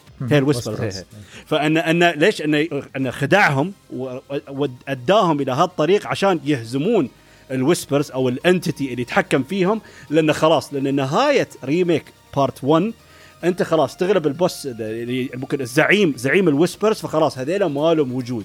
فهذا شيء يوضح للقصه خلاص هذا العنصر ال old fans مو موجودين. فحين وصلنا جزئية القصة انه أوكي الحين اشياء بتتغير فهي هذا شيء ممكن الحين بالعافية متخ هي هي فيعني لأن اتذكر كم فيديو حتى أسمعه مرات موضوع النقاشات والتحاليل يذكرون هالشيء فكان حلو لأن أنا في البداية قلت شو السالفة؟ بالذات في عندك جزئية يوم سيفروث يذبح باريت. فبعدين تشوف إن باريت يرد الحياة. فأنا شي هني أذكر هني شوية قلت شو السالفة يا جماعة؟ بس بعدين فهمت انه على أساس انه المفروض باريت هني ما يموت. فعشان كذا هم يدخلون في تلاعب والتخبيصات اللي يسوي سفروث فحلو يعني نوعا ما تحس it's a very gimmicky element يعني آه، في Final آه، Fantasy فنوعا ما تحس بعد نفس الوقت إن يالسين يتلاعبون بمشاعر ال old fans لأن أنا هالشيء دوم أنا وجهة نظري أكبر سلبية لل remake انه يعني تحس مخصصة حق ال fans صح انه لو أنت مو بلاعب ال original بعد تقدر تستمتع لكن خير. لو أنت عارف الأحداث ولاعب ال originals ومشاعرك يالس تصير فوق تحت وأنت بتحاول تحلل شو السالفة.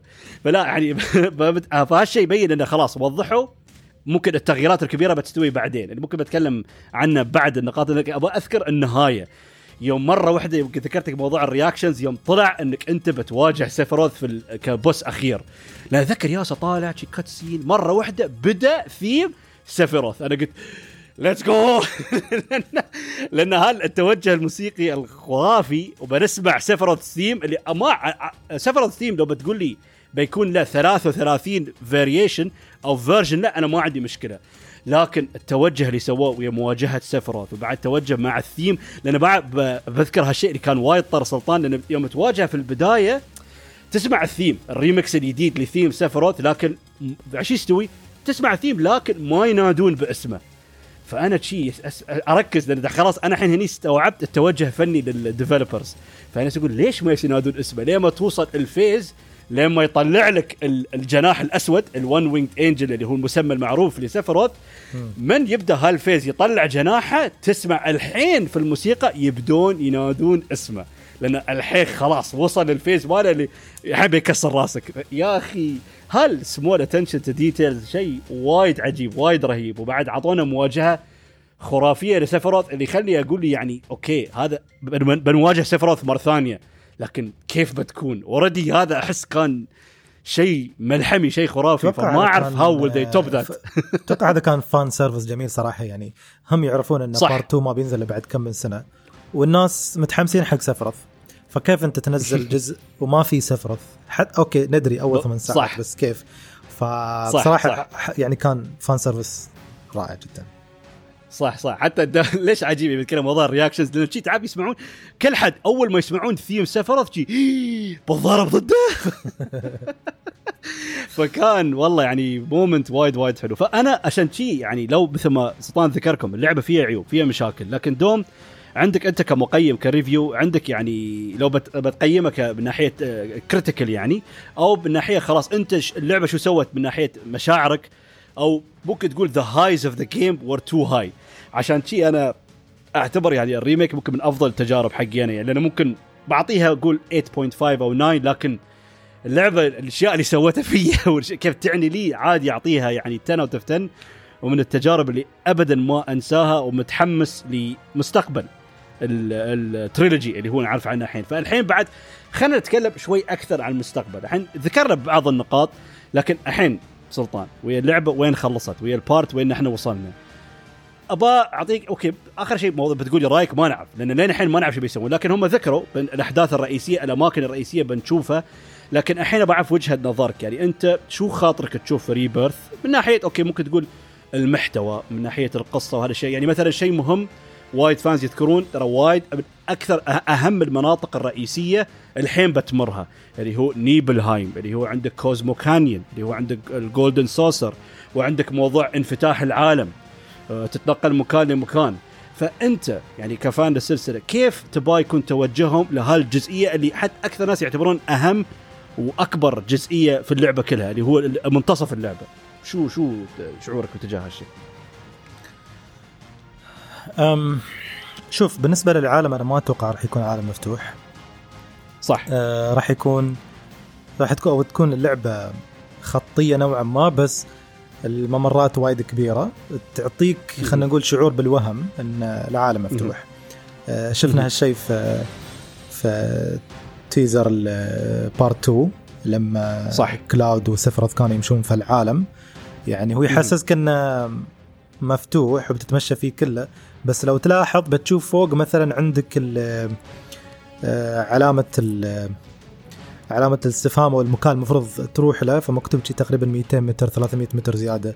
فبس مجرد إنك تمشي للنقطة هذه النقطة اللي هناك النقطة اللي هناك وخلاص وانتهينا. هذا طبعا بالنسبة لي ما عندي مشكلة معاه لأن مسألة إنه يكون عالم مفتوح راح تخلي اللعبة كتنفيذ أعقد وأصعب.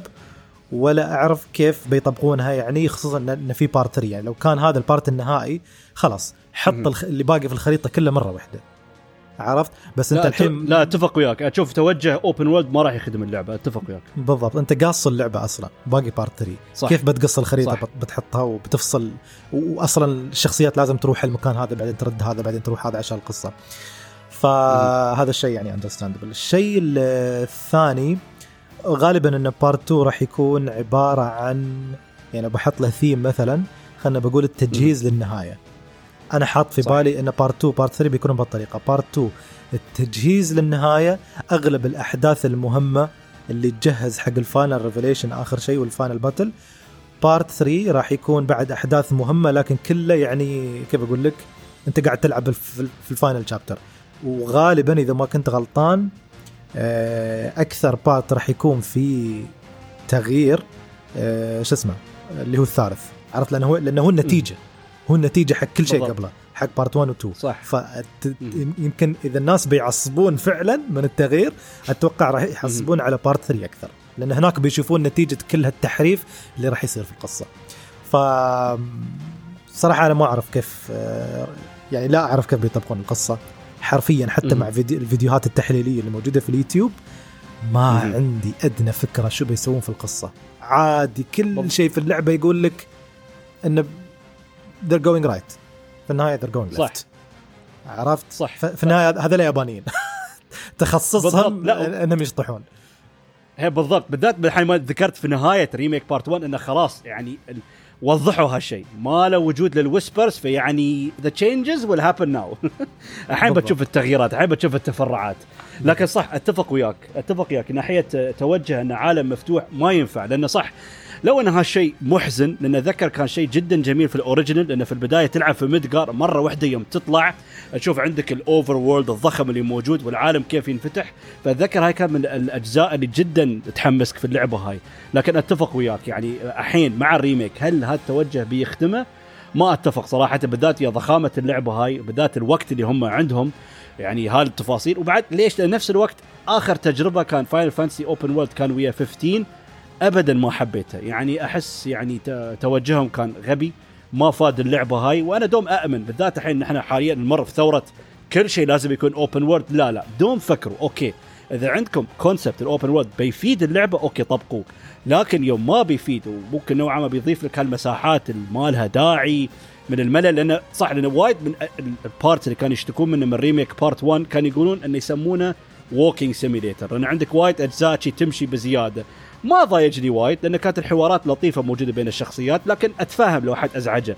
فيا ما بالك عندك هال ممكن المساحات هاي بيكبرونه وتمشي بالذات يا جودة اللعبة والتقنية. اللعبة يعني ويا هال quality بيكون شيء وايد صعب ومو بشيء بسيط. فأنا أحس آه بيعطونك الشعور ال vibe ضخامه العالم من ناحية إنك أنت الحين تبدأ تتنقل من مكان لمكان. فأتوقع الحين إن أنت ممكن إن في هالجزئية هاي بتحصل على السيارة. لأن أول شيء في البداية okay تتمشى لأن حتى بينوا هالشيء في نهاية remake part 1 إن الجماعة حاليا يتمشون لكن بعدين بناء على أحداث ال original بتحصلون سيارة لتسرع موضوع التنقل فيعني ممكن يبينون هالشيء لكن نوعا ما بيطبقونه ك fast travel system للمناطق الأساسية. لكن متحمس وايد لأن وايد من المناطق الجدا مهمة في لعبة Final Fantasy 7 الحين المفروض نشوفها في الحين في remake part صح. 2 اللي منهم اللي هم اللي عندك مدينة Corel اللي هي مدينة Barret اللي بنعرف قصته هو.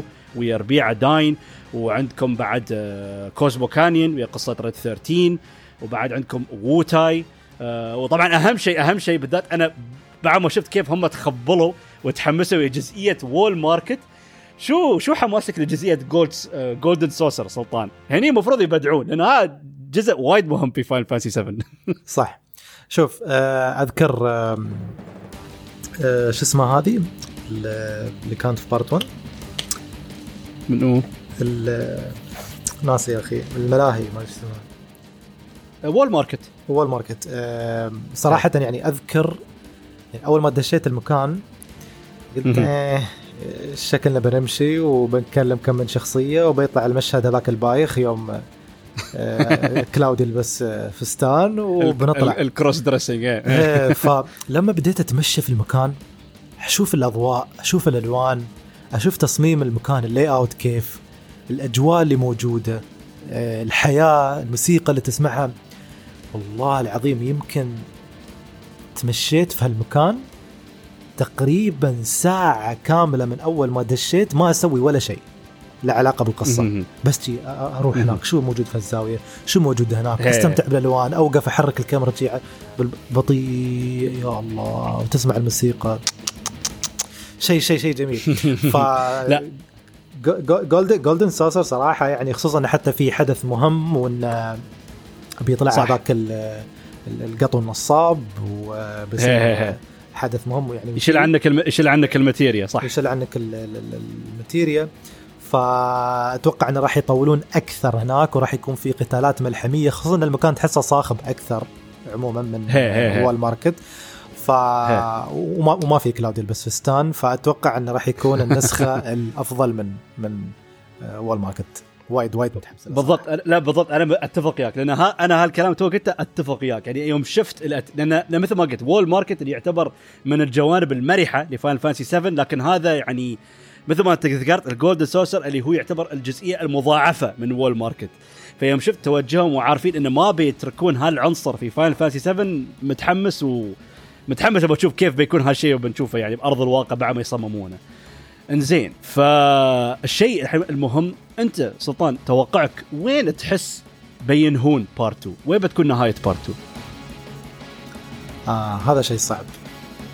yes أنا قبل ما أنت تقول أنا قبل ما توقع شوف أكثر الناس بيقولون مع موت Aerith لكن طبعا وايد في نقاشات الحين إنه بيقول أصلا okay ما دام في تغيير هل Aerith بتموت أو لا. بس هاي هاي وجهة نظري أنا. صراحة أنا أشوف لازم تموت مرة ثانية. لأن صح. يعني بالضبط. لأن هي جدا وكان له أثر بالضبط، في بالضبط. القصة. لازم. بالضبط. يعني حتى وا... حتى في وايد fan theories يقولون إذا يمكن يذبحون Tifa. لكن النقاشات هاي يقول لا بس موت Tifa okay ممكن يعني emotionally بيأثر فيك وايد. لكن مثل ما أنت ذكرت أهميته في القصة في القصة مو بنفس أهمية موت Aerith لأن هي الدور اللي تلعبه بالذات في نهاية اللعبة لأن آخر شيء عندك يعني يوم في ال original يوم تهزم Sephiroth النيزك بعده يطيح. يعني هالشيء ما وقفه لكن Aerith بقدرتها باستخدام ال white materia لأنه هو العكس عندك Sephiroth استخدم ال black materia اللي كانوا يوضحونه ممكن يعتبر القوة العظمى الشريه اللي موجودة وفي الشيء المعاكس اللي هو ال white materia اللي كان عند Aerith. فإن Aerith استخدمت ال white materia عشان تنقذ البشرية وتوقف النيزك. فموتها له أهمية. في ال- القصة هاي. بس طبعا يعني فوا- فوايد ناس يقولون يعني هل بيكون النهاية هني؟ ممكن لكن أنا أحس نهايه part 2 بيكون يوم يوصلون ال crater يوم بيحصلون آه، جثة أو جسم Sephiroth داخل ال crater. أنا أحس هني يوم موضوع يوم آه، يوم يتلاعب في مشاعر Cloud ويخلي Cloud يسلم ال black materia له ويسبب في النيزك إنه يبدأ يطيح على الأرض. أنا أحس هاي بتكون النهاية الممتازة حق part 2 شو. رأيك؟ صح يعني إيه، شوف حتى إيه. لو نهوا نهوا part 2 عند موت Aerith صح يعني مشهد ممتاز جدا و. وشيء رائع جدا إنك توقف اللعبة عنده لأنه بيخلي الناس وايد متأثرين بس. آه، أشوف أحلى إنك تنهي عند المشهد اللي اللي كأن ال villain مات فيه بس. أنت تعرف إنه ما مات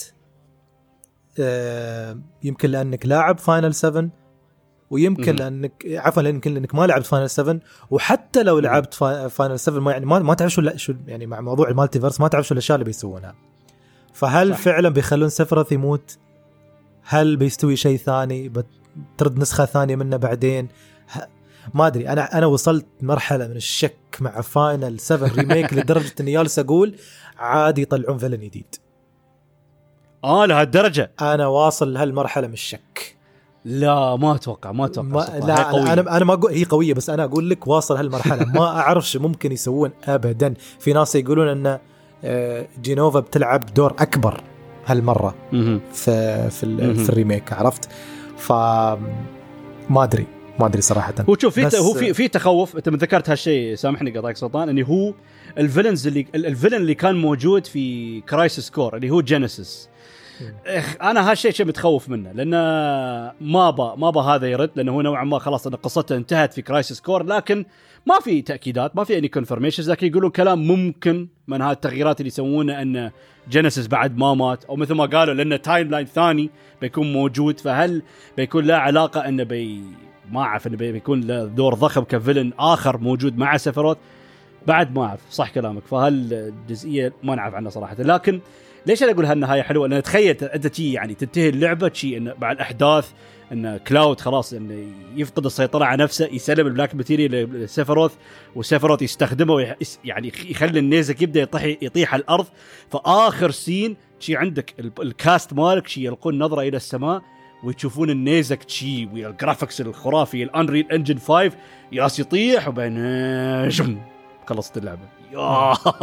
بتكون نهاية خرافية يا أخي. أتوقع هذا هذا ال pause بيكون رائع جدا. وايد بس بس تعرف المشكلة؟ لأن المشكلة هو أنا أشوفه okay لكن حتى أنا هل بعد كلام شايف كذا فيديو تحليل شو المشكلة إذا سوى هالشيء بيؤدي إلى ضخامة part 2 لأن لو انهوه في هال part 16 لو تفكر فيها ترى المحتوى مال part 2 بيكون وايد. لأن في وايد أجزاء. يعني عندك يعني مثل ما ذكرنا كل الأماكن هاي وعندك موضوع يوم بتلاقى ويا Cid وبتلاقى ويا Yuffie وبتلاقى ويا Vince ويا Vincent Valentine وعندك موضوع ال reveal موضوع ذكريات Cloud وفي عندك بعد يوم تصير Nibelheim. يعني وايد في أشياء وايد. فهل يعني بيرمون يحتوون كم هالكمية الضخمه من المحتوى حق الجزء الثاني؟ ما أعرف. بس صح أنا ليش قلت هالكلام؟ لأن حسيت يمكن أسمع كلام الناس إنه هاي تحس بتكون يعني بالمنطق ممكن أحلى نهاية حق part 2 لكن شو بيسوون؟ لكن إحنا نتكلم من ناحية مثل ما أنت قلت من التو... الأحداث اللي توقعها من ال original لكن يمكن بينهونا بحدث ثاني حدث مختلف ويفاجئونا. نفس ما سووا في نهاية Remake part 1 نحن كلنا نتحمس بالأشياء المتوقعة لكن آخر شيء بيفاجئونا بنهاية جديدة وجدا مختلفة. لأن دوم ننسى العنصر Zack كيف بيكون دوره في آه Rebirth وبعد نفس ما انت قلت موضوع الحين تغيير المسمى. انت ذكرت هالشيء قبل وهالشيء خلانا نفكر لأن الجزء الأول اسمه Remake part 1 فالناس كانوا يسألون زين ليش هذا مو باسمه Remake part 2 فيعني الحبايب ال developers لاعبين لعبتهم ويا المسميات. وحتى مثل ما سلطان قال لكم هم ذكروا.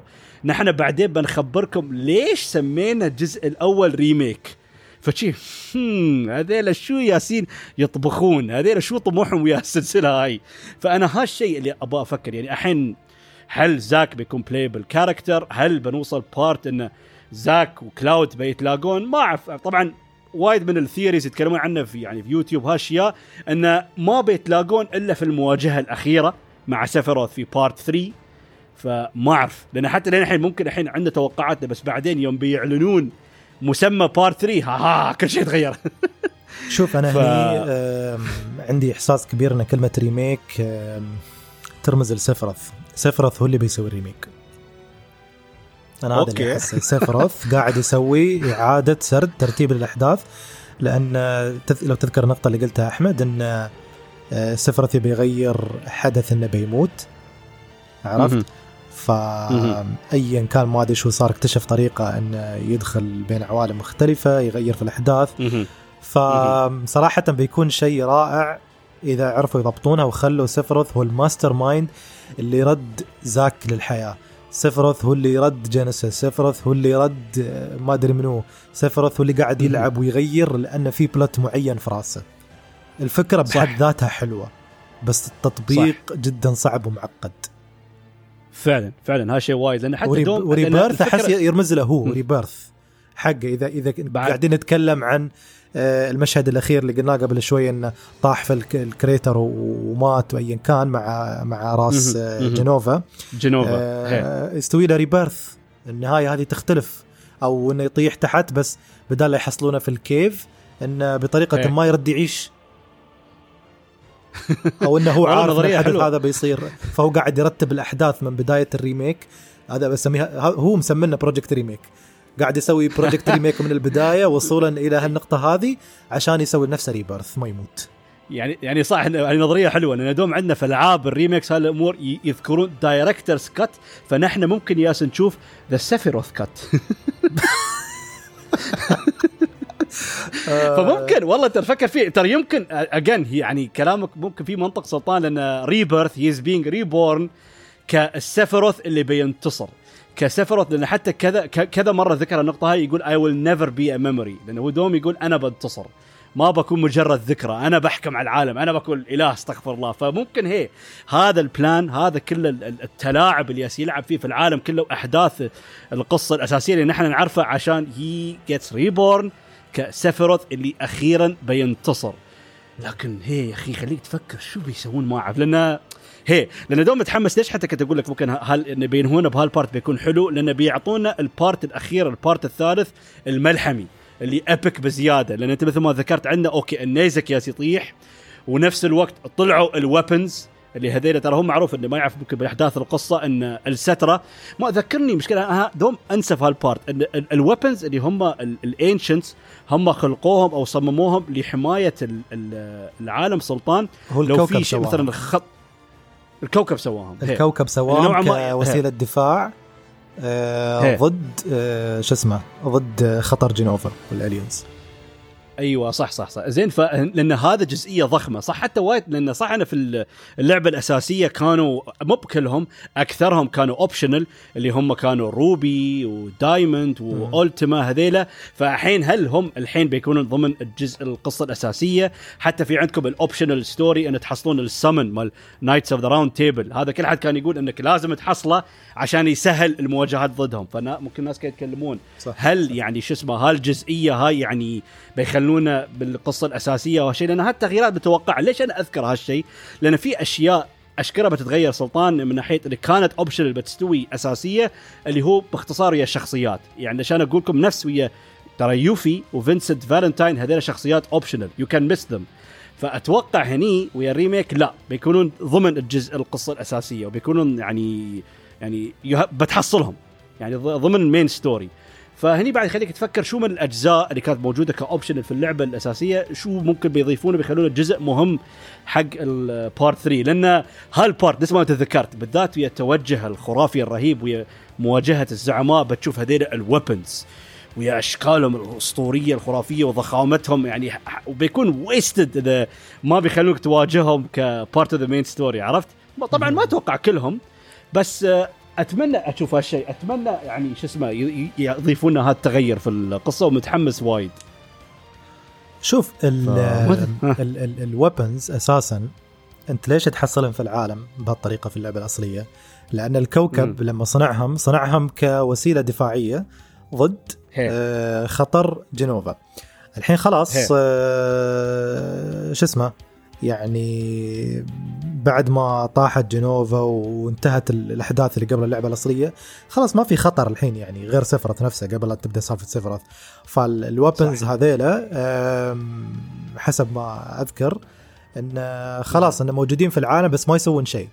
لا يأذون حد ولا صح. ينصب حد لأنه كان هدفهم من الأساس جنوفا. جنوفا صح. ما, ما شيء منها خطر حاليا خلاص الحين بنتم مكاننا. فهذا الشيء اللي يخليني أقول يعني أشدد على نقطتك إنه بيكونوا من جزء من القصة الرئيسية.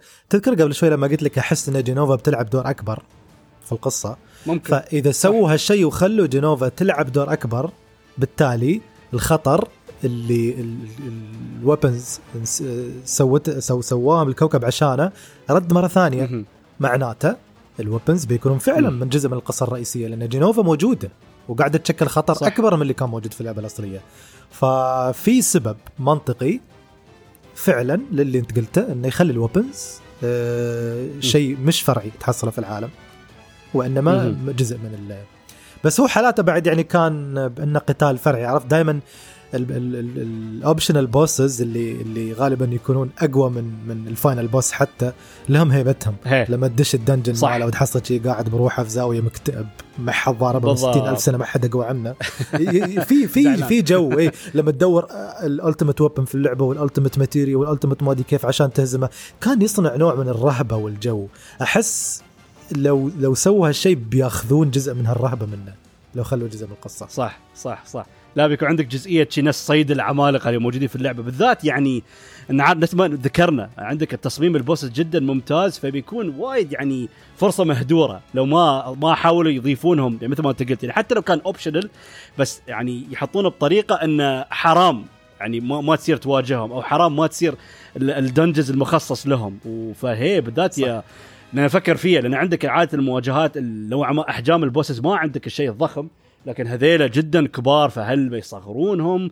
وكيف بيخلونك تواجههم؟ ما أعرف لكن متحمس وايد. وليش؟ حلو لأن أوكي لأن دوم الحين من ناحية التسلسل كذا اجزاء إن part 2 بيكون عندك مثلا اللي الجزئية السوداوية اللي ممكن نوعا ما كل واحد من الشخصيات will reach their lowest من ناحية الكآبة والحزن وبعدين موضوع يوم, يوم يتفرقون وبعد يخسرون كلاود بعدين عندك يوم تيفا وباريت ينسجنون. ففي عندك هالجزئية هاي. فبعدين هذا ال setup كله حق النهاية الملحمية يوم خلاص كلهم يردون مع بعض ويحصلون ال airship اللي كان اسمها هاي ويند أظن اللي طبعا هي. قيادة سيد هني ينضمون ويا بعض ويبدون يعني النهاية الملحمية. يعني خلاص يعني لازم وتعرف والحلو بعد كلك ان أنت بعد شو الحلو بعد سلطان؟ إن شفت انه في جزئية remake part 1 بعد ما بداية اللعبة بعد ما فجرت آه، ال- ال reactor يوم أعطوك الجزئية إنك تتمشى في في ميدجار وتشوف ردة فعل الناس وان انت أنت نتيجتك يوم فجرت آه، ال reactor شو صار؟ فالحلو ترى أنت عندك في الجزئية الأخيرة من فاينل فانتسي 7 original أنت وايد بترد تزور الأماكن القديمة مرة ثانية. يعني بترد ميدجار مرة ثانية بترد كوزمو كانيون مرة ثانية. فحلو بتشوف أنت ممكن ردة فعل الناس اتجاه الحدث اللي ياس يستوي. لأن حتى أنا ممكن هذا شيء شخصي وايد عيبني لأنه يذكرني وايد في لعبة ماجورس ماسك لأن نفس الشيء.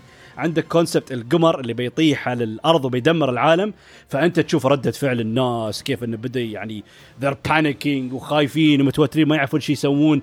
ف يعني لأن شفنا هال attention detail في ال remake متحمس أشوف هالعنصر وهالتغييرات اللي بتستوي في المدن الأساسية يعني بناء على هالحدث الضخم هذا. فيا أخي متحمس وايد بالذات بعد الرد لميدجار وعندك ال Weapon ياس يهجم باتجاه ال... باتجاه ميدجار بعدين بتواجه هوجو يوم الحبيب يدخل جنوفا cells ويستوي ال mutant. يعني بيكون perfect بيكون perfect ك part 3 صراحة.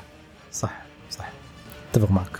فالله متحمس. لكن صح في النهاية نفس ما أنت قلت يعني الشعور وصلونا في النهاية اللي أوكي متحمس واي كانت ويت لكن نفس الوقت بعد في تخوف ومو بعرف إيش يصير لكن تعرف شو الحلو سلطان؟ يعني الحين أبوك أبغى أختمه بهالشيء للحلقة. آه الحماس لهذا؟ ال project عالي. ليش في بعد؟ يا ساتر مر كيف مر ليش بلاك؟ والله. ليش في في نقاط؟ ما أدري. ترى أقول لك ترى لا شوف هن شوف هالنقاط دوما اتذكر كنا نقولها في المدرسة السلطانيه لما نقص على المدرس. يوم شي الكلاس يخلص ال- الأستاذ يقول خير لا لا ما قص خلص؟ شو نقول؟ لا فش لا تري تري فشو شو نقول؟ نقول الحصص الحلوة تمر بسرعة. فيقول روح عاد روح عاد. فأنا هذه أبغى أقول له فهاللحظات الجميلة؟ ما تحس بالوقت ترى. ياس نتكلم عن ترى ترى ياس نتكلم عن من أعظم الألعاب في التاريخ غصبا عن الكارهين شوف وش رأيك خلي.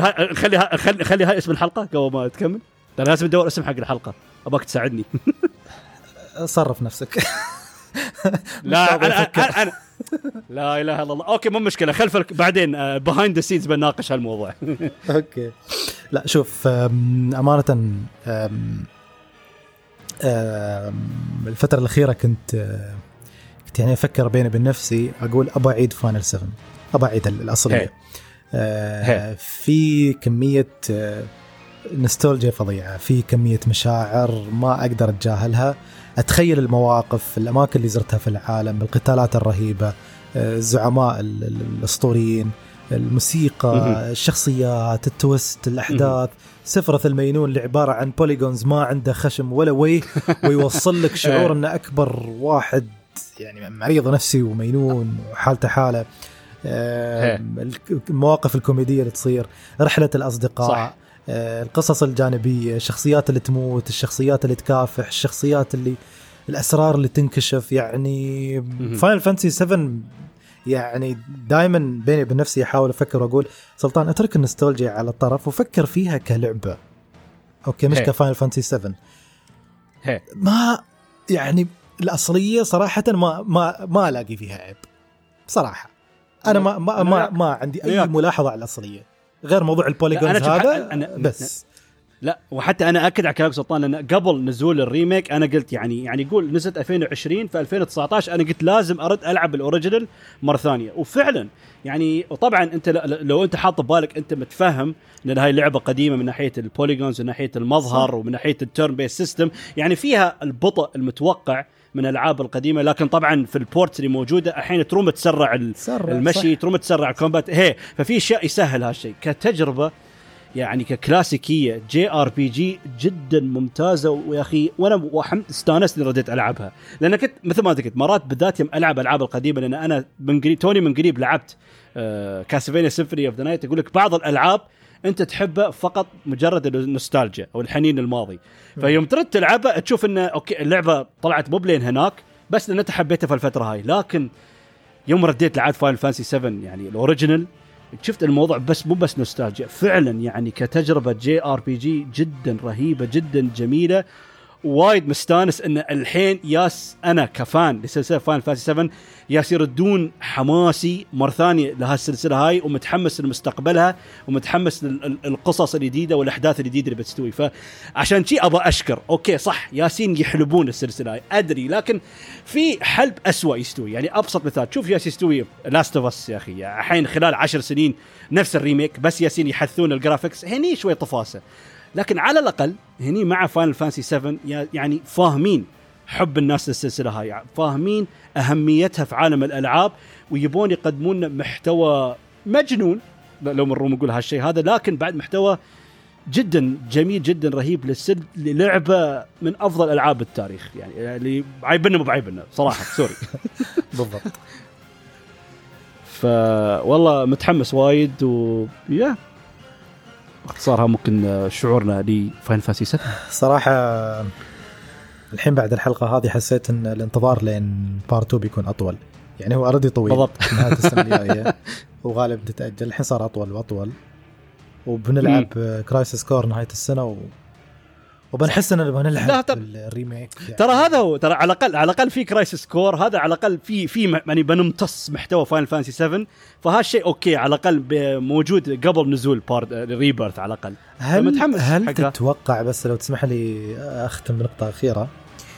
بما أن حاليا Square قاعدين يسوون خلينا نقول إعادة سرد نوعا ما لأحداث Final 7 هل تتوقع تتغير أشياء في Crisis Core بحيث إنها لأن اللعبة عبارة عن prequel فتكون تجهيز وتمهيد حق الأشياء اللي بتصير في part 2 وفيها explanations حق بعض الأشياء اللي صارت في ال remake part 1 لأن لو لو, لو لاحظت بس نقطة جميلة. أنا أنا أفكر فيها من ناحية شو؟ هم هم يقولون آه. العناوين اللي على ال remake تعني شيء remake و Rebirth صح. إنزين Crisis آه Core ضافوا Reunion Reunion Reunion ليش ضفتوا؟ ليش ما سميتوه remaster؟ معناته الكلمة تفرق. فأنا صح صح. أحس والله صدق ما فكرت فيها. هي لأن شوف لأن كنت أتكلم مع حد ذاك اليوم كنت أقول شيء غريب إنك تصدر لعبة فيها قصة بريكول حق الأساسية اللي بتنزل بعدين فيها حرق عرفت؟ هي. هي. تنزلها قبلها شيء غريب. بغض النظر الناس لعبوها ولا لا. بالذات المسمى السلطان تعرف ذكرت نقطة جدا مهمة؟ لأن وايد ناس توقعوا أن مسمى الجزء الثالث بيكون ريونيون وتحسه منطقي كالجزء الثالث لكن الحين عطوا هالمسمى ل Crisis Core فما م. فكرت فيها. فهل يعني بتفكر فيها هل إن نهاية Crisis Core Reunion بتكون مو بتأدي مو ويا موت زاك بس زاك بيعيش؟ ما أعرف. ممكن. أنا فيها. ممكن وممكن إيه. وممكن تكون مثل ما هي عادي ما يتغير فيها شيء. اللهم بس نظام القتال تحسن. لا لا ما دام ذكرت شيء سلطان أنا مت... لا ما دام ذكرت شيء سلطان أنا متأكد. اللعبة تكون نفسها لكن بيضيفون cutscene في النهاية. أكيد أكيد. جايز جايز. أنا س... هذا هو التفسير المنطقي الوحيد بالنسبة لي إن prequel ينزل قبل اللعبة يعني الأصلية وقصتها ما اكتملت للحين. لا كلامك صح ما كنت فكرت فيها وحيخليني أفكر. الله يسامحك. يبا أنا يبا أنا بعد حلقة ثانية نناقش الموضوع. part 2 لأن هي بالضبط. لازم توجه Final Fantasy عاد عاد شو عاد شو بتسميه لازم تدور مسمى ساعدني شوف غصب اردك موضوع المسمى. نتكلم بعد الحلقة إن شاء الله. زين ما في مشكلة. فهي بهالطريقه وصلنا لنهاية الحلقة. فجزاك الله خير سلطان. جدا استمتعت وطلعت ال inner Final Fantasy fandom اللي فيك لأن أنا أسمعك. أحسك تعرف إنك شيء عالق مرات تبغى تقول تبغى تقول بخاطرك فأطلقت صراحة. تعال. بالضبط. آه تعال تكلم عبر عن حبك. نسوي بالضبط بالضبط. يا أخي you chose the right friend سلطان. ما أحسنت الاختيار. يعطيك العافية. أحمد على على الاستضافة هذه. ولو إني يعني ما ودي أسميها استضافة أنت في النهاية آه، أخ وصديق ونحبك ونعزك. ف شو اسمه يعني لابد يعني من باب من باب الأدب نشكرك. إنك أعطيتني متنفس ومجال إني أتكلم مثل يعني بدل ما حارميني في في رود كويست. ف يعطيك العافية. شوف يقول لك باب الأدب لأن بعد الحلقة بيبدأ يسبني لكن ما عليه أحس أحس طول الحلقة مصدوم تقول منو هذا؟ ليش ليش محترمني ليش مؤدب؟ بالضبط بالضبط. حتى حتى أنا أنسق الحلقة وياه كيف يكلمني؟ يقول لي اللي تبغاه اللي يناسبك وحتى أرد اشيك الرقم. هذا منو؟ قلت مو بسلطان. فمشكور سلطان جدا استمتعت وإن شاء الله في أكيد مع نزول Rebirth لازم نرد. هالنقاش مرة ثانية. اللي بن... بنبدأ الناق بنتخبل أكيد يا احداث Rebirth بنتفاجئ وبنشوف كل هالكلام اللي كلمناه ولا شيء استوى صح. كل شيء يتغير. كل... كلاود يموت. ما تغير كلاود يموت يطلع. hero جديد ممكن بعد. فمشكور متحمس جدا إن شاء الله حق حلقات القادمة إن شاء الله سلطان thank you once again وبهالطريقة وصلنا نهايه الحلقة أتمنى كلكم استمتعتوا. الله يحفظكم ومع السلامة. مع السلامة.